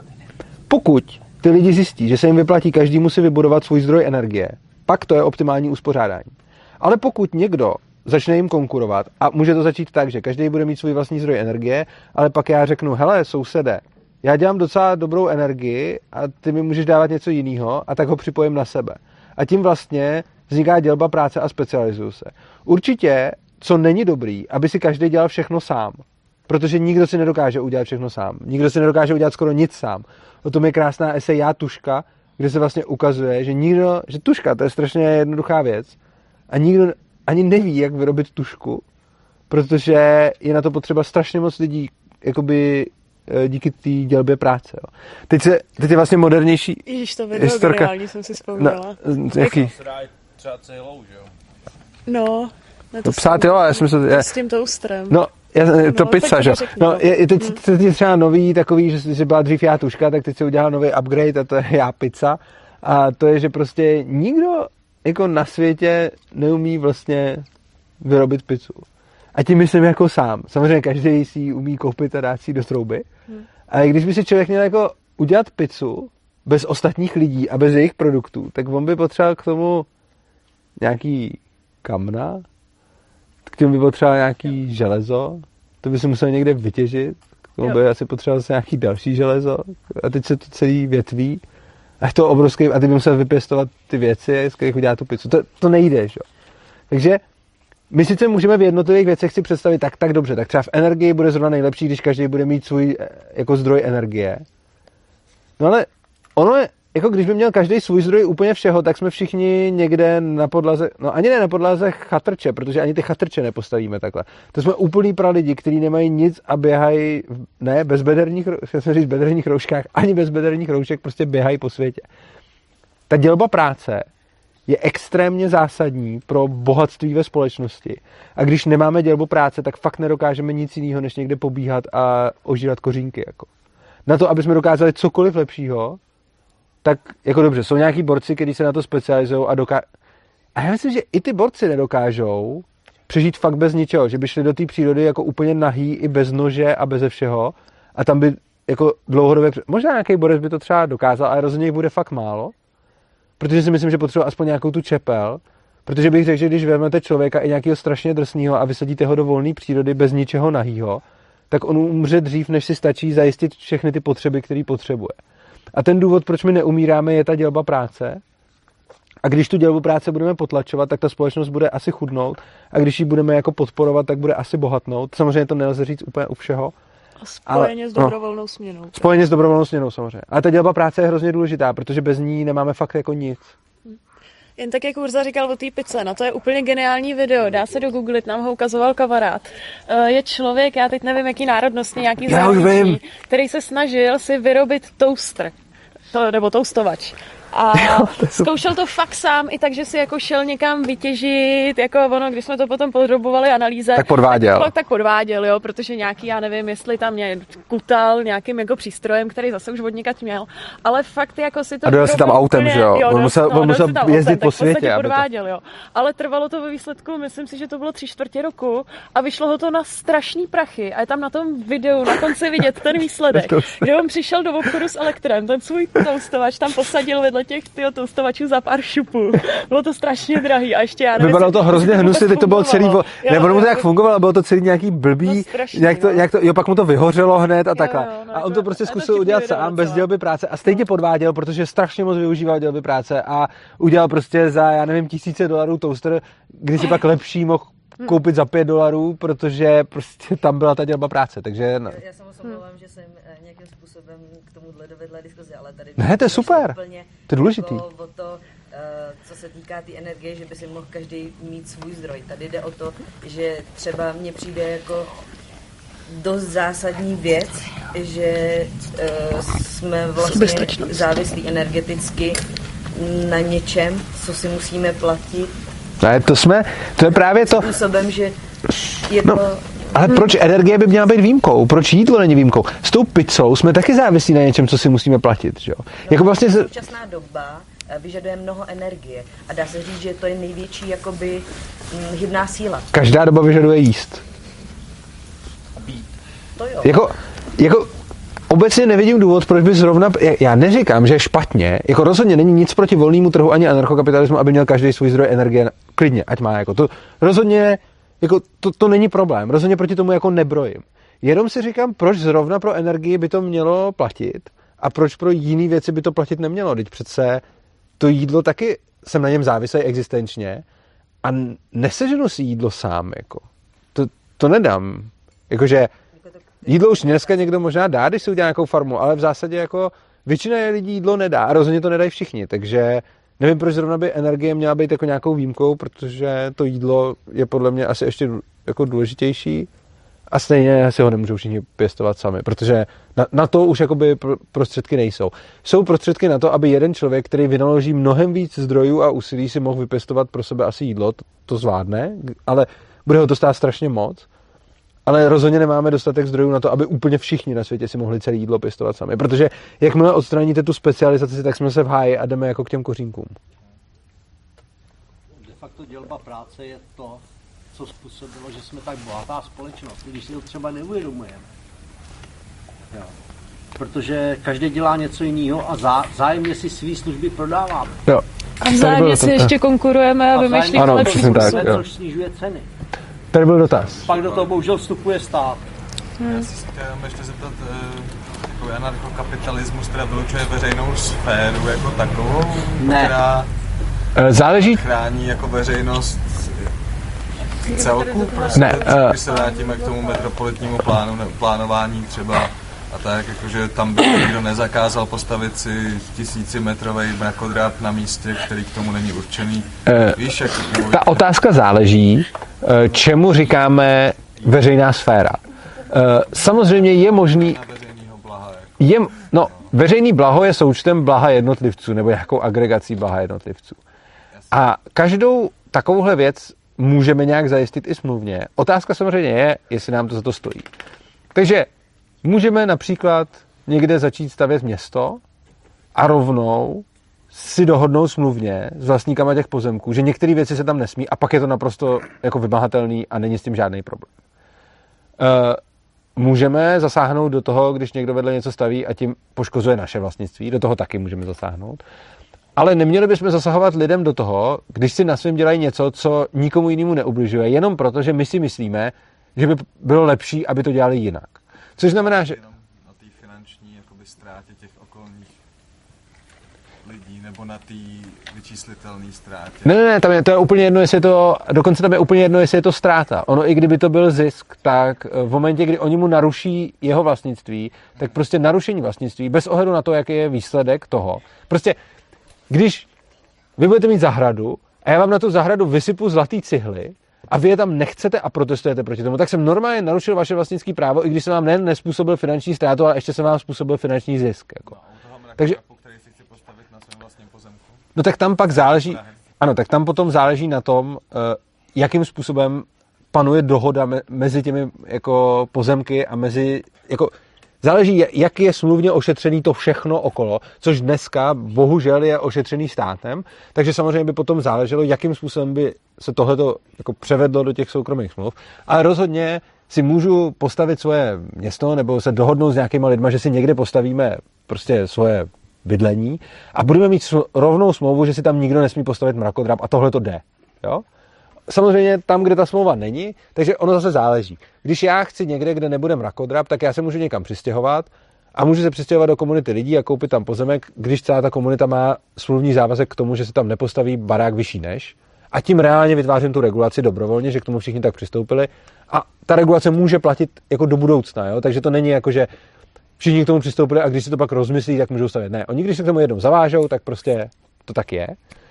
Ale když někde tahle ta dohoda není a já se někam přistěhuju, tak prostě já bych neměl zasahovat ostatním. Samozřejmě ale v případě, že to postaví takovým způsobem, že mě tím naruší vlastnictví, což určitě jde jako spoustou způsobů, tak tam do toho zasáhnout můžu. Takže tam jsou ty dvě věci, že buď to mám nějak smluvně ošetřený a druhá, v tomu to můžu zamezit a druhá, on mi nějakým způsobem zasahuje do vlastnictví, tam můžu zamezit taky. V případě, že není ani jedna z těch podmínek splněná, tak bych mu to zamezovat neměl, ale je důležité si uvědomit, že opravdu nejde o finanční zisk nebo ztrátu, to co s tím vůbec jako nehraje roli, tam jde o to, jestli zasáhnul do vašeho vlastnictví nebo ne. Já bych to ještě možná konkretizovala, když si teda představíme jako vesnici, kde uprostřed si někdo neznámý koupí pozemek a bude si tam chtít postavit mrakodrap. Tak tam jako konkrétní příklad. Samozřejmě, že on tím může taky jakoby zvednout ceny těch okolních pozemků. To se stát může, ale ten mrakodrap, já nevím, je to vysoká budova, která zastíňuje, může to prostě, já nevím... Asi ne smrdět. Já si myslím, že třeba zrovna mrakodrap je jako... Ale můžou tam chodit prostě lidi, zvýšit se doprava, prostě lidé ty vesnici to může jakoby snížit cenu jejich pozemku a v tu chvíli oni už to jako můžou nějak řešit. Ne, tak si naprosto nesouhlasím. Jak to? No, to nedává vůbec smysl. Já když si postavím hospodu vedle druhé hospody, tak mu rozhodně snížím cenu jeho podniku a rozhodně to není... Ale jako... já mluvím o negativních externalitách. No ale negativní externalita je externalita pouze tehdy, když naruší něčí vlastnictví. No, a to, že ti sníží cenu pozemku, rozhodně není narušení vlastnictví. Jasně, ale tak negativní externality toho mrakodrapu ti sníží cenu pozemku, tím on ti jakoby naruší vlastnictví. No pozor, když... tam vůbec nezáleží na tom, jestli snížili nebo zvýšili cenu. Tam záleží, jestli ti zasáhne do vlastnictví nebo ne. Jak říkám, když ti vysypu zlatý cihly na pozemek, tak ti tím zvýším hodnotu pozemku a rozhodně je to zásah do vlastnictví. Naopak, když ty máš hospodu a já si vedle otevřu druhou hospodu, tak ti tím... No a to je jedno. Já mluvím o tom, když si postavíš mrakodrap, on mi zastíní zahradu a mě tam všechno chcípne. No, ale tak potom, ale vůbec nezáleží na tom, jestli... Tam vůbec nezáleží na tom, jestli jsem zvýšil nebo snížil tržní hodnotu.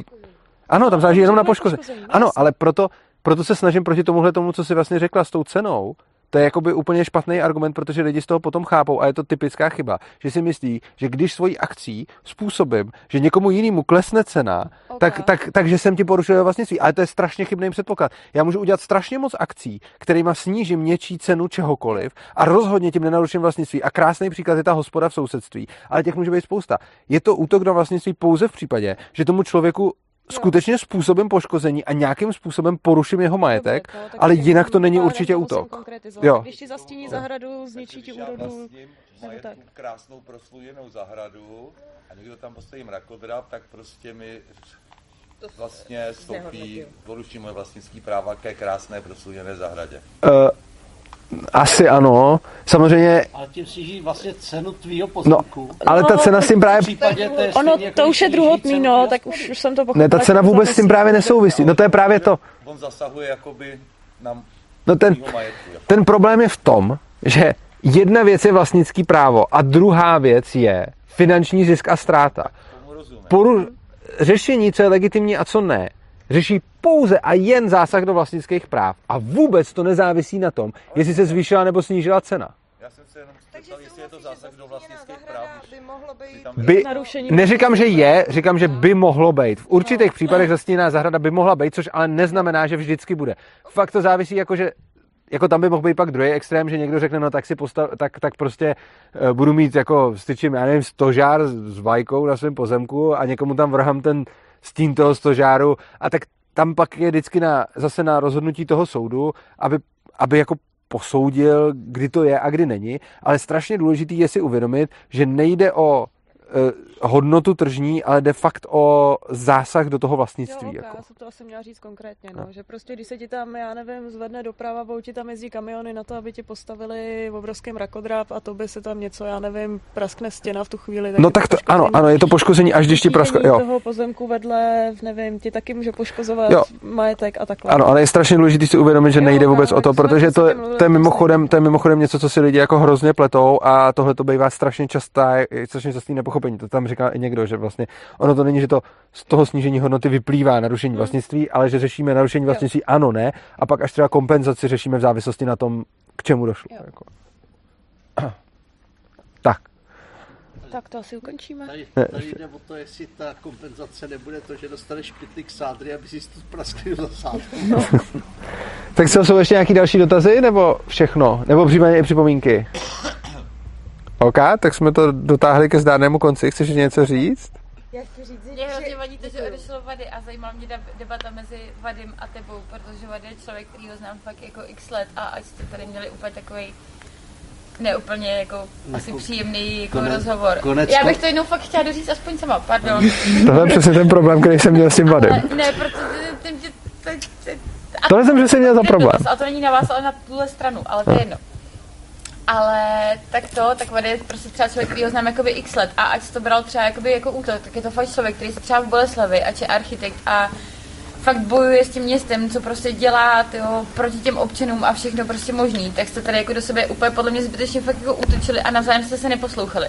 A tahle debata mě strašně moc zajímala a bohužel oni odjeli dřív No. Když to stihlo jakoby proběhnout, protože do toho ještě vstupovaly zase jako jiný elementy. Mě bohužel vůbec tak ne... mě tohle hrozně zajímalo, jo, ale protože podle mě vy dva jste přesně ty lidi, kteří si mají jakoby fakt co říct a oba dva byste z toho podle mě měli jakoby přínos. Ano, ale... a já mám opravdu rád, když se oponuje a jsem fakt rád za lidi, kteří mají jiný názor a který mi odporují. Jako to jsem opravdu rád, ale co... A neříkám, že to jako musí být nutně chyba na jedné straně. Co opravdu prostě nedávám a nejsem schopen se soustředit. Když prostě řeknu jednu větu a on hned začne mluvit. Já prostě tohleto, já tak nedokážu prostě jako vést debatu a bez ohledu na to, jak je ten člověk zajímavý, jaký má skvělý názory a všechno, tak já se i omlouvám všem, že jsem jako tady třeba vytvořil nějakou jako nepohodlnou atmosféru, ale prostě já nejsem schopen opravdu diskutovat způsobem, že ho nechám 5 minut mluvit nebo minutu klidně a pak řeknu větu a on mi do toho skočí a když mu něco říkám, tak mi do toho říká takový ty poznámky jako no jistě no a to a tak prostě tohle jako já neříkám, že nemá to dělat. Já kdybych třeba byl jiný člověk, tak jsem schopný s tím bavit, mě to jako nevadí principiálně, že bych to bral jako neslušnost nebo takhle. A mě to reálně zabraňuje v té diskuzi, protože o tom nedokážu potom přemýšlet. Jo, čili to je něco jako ty seš tady alergická na pána, že ti skáče do řeči a já jsem měl úplně ten samý problém tady, že jo. Pána, že mi skáče do řeči, mě vlastně jako celý na tajství debatě. Moje vlastně, hele, já jsem věděla, že tahle debata z těch všech, který tady byly, z těch nebesed, a jsem strašně ráda za to, že Markétko děkuju, tímto jsem chtěla jako před těma posledníma zbytkama, který tady zbyly a vydrželi. Chtěla jsem ti strašně moc poděkovat za to, co jsi pro nebe udělala, za celou zaprý tuhle sezonu, zaprý jsme strašně rádi, že jsi tady, se tady objevila a úplně si jsem zapadla neskutečným způsobem. Je to veřejný, je to všechno, to bude na YouTube. To je dobře. Jsem strašně ráda za to, jakoby, co pro tohle místo dělá. Aby lidi neodpadli. Ale vlastně, já jsem věděla, že tady ta debata pro mě bude něco, s čím já vlastně... To já už vidím ty komentáře, to bude masakr. A chtěla jsem to vidět strašně moc víc. A věděla jsem, že tam budu mít ty dotazy, kdy to prostě pro mě bude kontroverzní. Tohle všechno splnilo moje očekávání. Pro mě vlastně jediný jakoby dotaz, který tady pro mě byl jako úplně naprosto rušivý, byl ten. Nebo nerušivý, ale vlastně co z téhle debaty je pro mě jediný negativní.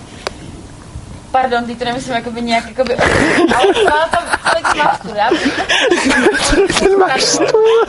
Já jsem ti vaši politický strany, nemám vůbec... Co mám padlý? On se hnedka na začátku řekl, já jsem krajský místopředseda, nebo... To má první věta, co řekl. Hele, víš co, já tuhle diskusi nebudu stříhat, prostě to tam takhle frknu na ten YouTube. A fakt mě zajímalo, co na to řeknou ty lidi. Máš jenom klopák, nebo je směrový? Mám jenom klopák a doufám, že to bere. No, jako souhlasím s něčím, ale vlastně vy jste ty, kteří jste v tom systému zapaný nejvíc, protože vy jste ty, kteří jsou ty politici a vlastně... Tam se nějak slepičky a koukají. Já to nemyslím jakoby konkrétně k vám, jako k osobám. A tam jsou 4 od svobodných, nebo se mi to zdá? Já nevím, jestli všichni 4, ale jsou určitě. Aha, ok. Nějaký osobní útok, jenom to, že tady vlastně... Veřejně jste přiznali, až jste nemuseli... Veřejně mlčíte, prostě. Můžete to říct jako úplně jako osoba tohohle státu, nebo prostě osoba jakákoliv žijící, existující na této planetě. Ale vy jste se veřejně přiznal k tomu, možná, že patříte za nějakou stranu. Jsou nějaký dotazy, napsat to Kurzovi na Facebooku. Ale vlastně vy jste ten, který oni tady se snaží navázat, nebo... rozšířit myšlenku něčeho, co podle mě fakt má smysl, ač ne třeba úplně ve všem souhlasím. Nebo třeba tomu určitě nerozumím, ale fakt si cením toho, co dělají ty lidi. A vy jste přesně ty, kteří prostě vy k tomu nesedí tím způsobem, že kandidujete za nějakou stranu. Jste v tom systému vlastně zapojený víc, než kdokoliv jiný trhlník jako z nás, ať tam jste... A jste tady prostě... A ještě to všechno jako odkejvete, ale vlastně mě zajímalo, co děláte teda proto, aby to bylo... Jste v pozici diváků, co je boží. Smím to říct. Můžete. Já jsem tady proto, abych lidi přesvědčil, že přechod na systém, který propaguje tady Urza, je možný. My jsme bohužel politici bez reálné politické moci. To je ten zásadní problém. My jsme politici, stejně jako ty si třeba... Já fakt doufám, že to bude slyšet a těším se na ty komenty. Můžeš o tom proč teda děláš jakoby něco, co tím pádem... Proč třeba oni na to jdou podle mě tím způsobem, kdy dělají tu osvětu tak, že to dělají dobrovolně ve svém volném čase a podle mě lidským způsobem, ale v tu chvíli, kdy chce někdo bojovat proti systému a je politická strana a vydává se za něco, co vlastně chce bojovat proti tomu systému, je pro mě něco nepochopitelné. Oni to dělají tím způsobem, kdy dělají tu osvětu mezi ty lidi, chodí mezi ně, debatují s nimi bez nějakého nároku na cokoliv, zpětně. Vy jste ty, kteří tam chtějí dělat nějaký zákony a transto, a je to de facto něco proti něčemu zákony, a s čím tady jakoby... My děláme to též, jenomže my máme ten problém. Já jdu sem klobákem blíž. Pojď, tak tam jsem. My to děláme ve svém volném čase. My to děláme ve svém volném čase za své peníze. Já taky dělám spoustu věcí ve svém volném čase za svý peníze a nechvástám se jakoby nějakýma titulama. Mě na tom vlastně vadilo, je vlastně jediný výrok, který mi na tom vadil, bylo to, já tady jako jsem za stranu jako něčeho. To bylo to, já jsem si vůbec nevšiml, že někdo řekl. Jo, a to bylo právě to, co mě jako úplně, to byla jediná věc, která mě odradila naprosto od tohohle stolu. A jinak proti vaší straně vůbec nic nemám, jako já sice volím Piráty, ale... Ježiš, Piráty, oh my god. No, to je jedno. No, takhle, volíte podle vašeho názoru proti systémově. Piráti jsou... Ne, to si nemyslím, že by to bylo proti systému. Piráti jsou hrozný. Furt je to v systému, takže já furt volím v tom systému, takže to není proti systémově. No, to je právě ono. No a to je právě to, co jako já to nepopírám. To jako jsem schopná jako přiznat jako to svoje rozhodnutí a to, co dělám, ale jenom mi vadí to, že se tady někdo chvástá nějakým titulem, když mi pak řekne, že vlastně to dělá dobrovolně ve svém. Já se nechvástám žádným titulem, já žádný titul nemám. Doprčit, já nemám de facto ani střední školu, když tak nevezme. Ale tak to už je přece jedno, tady nikoho nezajímá, kdo má jakou školu. No ne, jako když se... Když se zmiňují školu, tak tady můžeme být strašně dlouho, tak není jakoby důkaz nějaký inteligence nebo nějakýho lidství, nebo to přece tak není. Takhle, kdybychom se zmiňovali o školách, tak já tady bych asi 20 vteřin, že? Ale tak to, že jsou jako z politické strany, já si zase myslím jednu věc, jo. Já třeba špatně, fakt viděl ten jediný výrok toho v tom skoku do těch řeči, kdy prostě tady bylo jako... Já jsem se vůbec nezaznamenal. Prostě jako já jsem to vůbec nezaznamenal za prvý. A to bylo prostě mě úplně strašně nakopil. Já jsem ten výrok vůbec nezaznamenal, ani jsem nevěděl, že to tady někdo řekl. Náš černý stůl to zaznamenal. Možná, že to zaznamenal, protože... Ale řekl bych jednu jakoby věc. Já sám politiku nikdy nedělal, dělat nebudu a nelíbí se mi to. Na druhou stranu si myslím, že je dobře, když každý člověk, který chce prosazovat svobodu, jde tou cestou, která jemu dává smysl. Mně třeba nedává úplně smysl, že bych šel někam do politiky něco hlasovat a nadbíhat voličům a podobně. Na druhou stranu, pozor, na druhou stranu jsou lidi, kterým to smysl dává. A my jako nemůžeme s jistotou říct, jako já si spíš myslím, že dává smysl to, co dělám já, jinak bych to nedělal. Ale oni se zase spíš myslí, že dává smysl být v té politické straně a dělat tu politiku a snažit se něčeho dosáhnout. A já sice v politickou cestu... No oni, tak oni aspoň tvrdí, minimálně svobodný... Ta tvoje verze toho, jakým způsobem to podáváš těm lidem, mi přijde fakt ta, že ty bojuješ za nějakou svobodu člověka jako takovýho a podáváš to svobodně. Kdo chce, tak na tu přednášku přijde. A to je pro mě ten... To něco, když ty to děláš tak, že ty lidi, kteří chtějí, tak prostě přijdou a nenutíš. Ale pokud já vím, tak zrovna svobodný. Můžete přenazývat to jako takhle, ty svobodný zrovna, tak aspoň deklarujou. A já neříkám, že to vždycky dělají a neříkám, že s nima nemám jako kolik problémů. Ale snaží se, minimálně se snaží aspoň deklarativně o to, že budou ty zákony rušit a nikoliv přidávat. Což jako tím směrem teoreticky může jít. Já neříkám, že jako, jak říkám, já třeba do té politiky nechci, ale chápu, že někdo v tom ten smysl vidí. A já jsem zase rád, když lidi, kteří vidí v něčem smysl, tak to dělají třeba přes tu politiku. A i když se s nimi třeba neshodnu na té cestě, tak je zase super, že jsou aktivní, že něco dělají, že třeba o něčem píšou a že třeba o těch myšlenkách, které jsou podobné těm, které říkám já, oni se zase snaží zasadit jinýma prostředkama, než to dělám já. A já nemůžu říct, že jejich prostředky jsou určitě špatný a moje určitě dobrý, i když si to jako myslím, ale nemůžu to vidět nikdy jistě. A proto jsem rád, když to všichni děláme tak, jak považujeme za správný. To já netvrdím, jenom vlastně jediné, co mi to vadí, to, že ty to snažíš dělat svobodně. Tady sedí stůl, který jako tři lidi jsou úplně jako naprosto svobodní a jsou tady úplně jakože random lidi, kteří úplně stejní jako my. A pak tady je jeden člověk, který má tendenci prostě do všeho jako... Já myslím, že celý ten stůl jsou svobodní všichni, ale...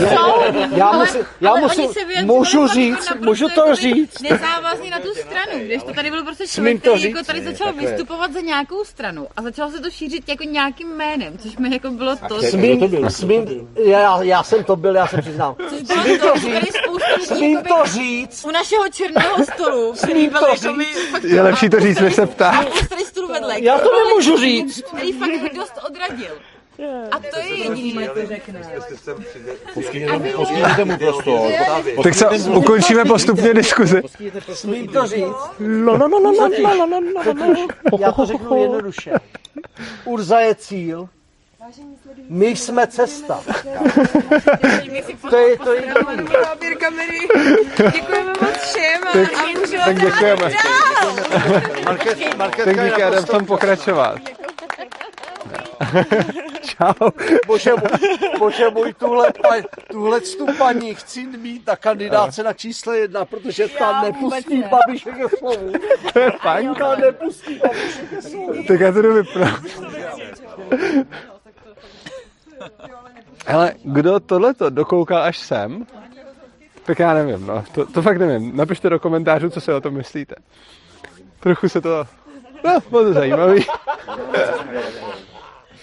OK. Tak tohle je nejvíc punk záznam, který bude mít v kanálu. To si myslím taky.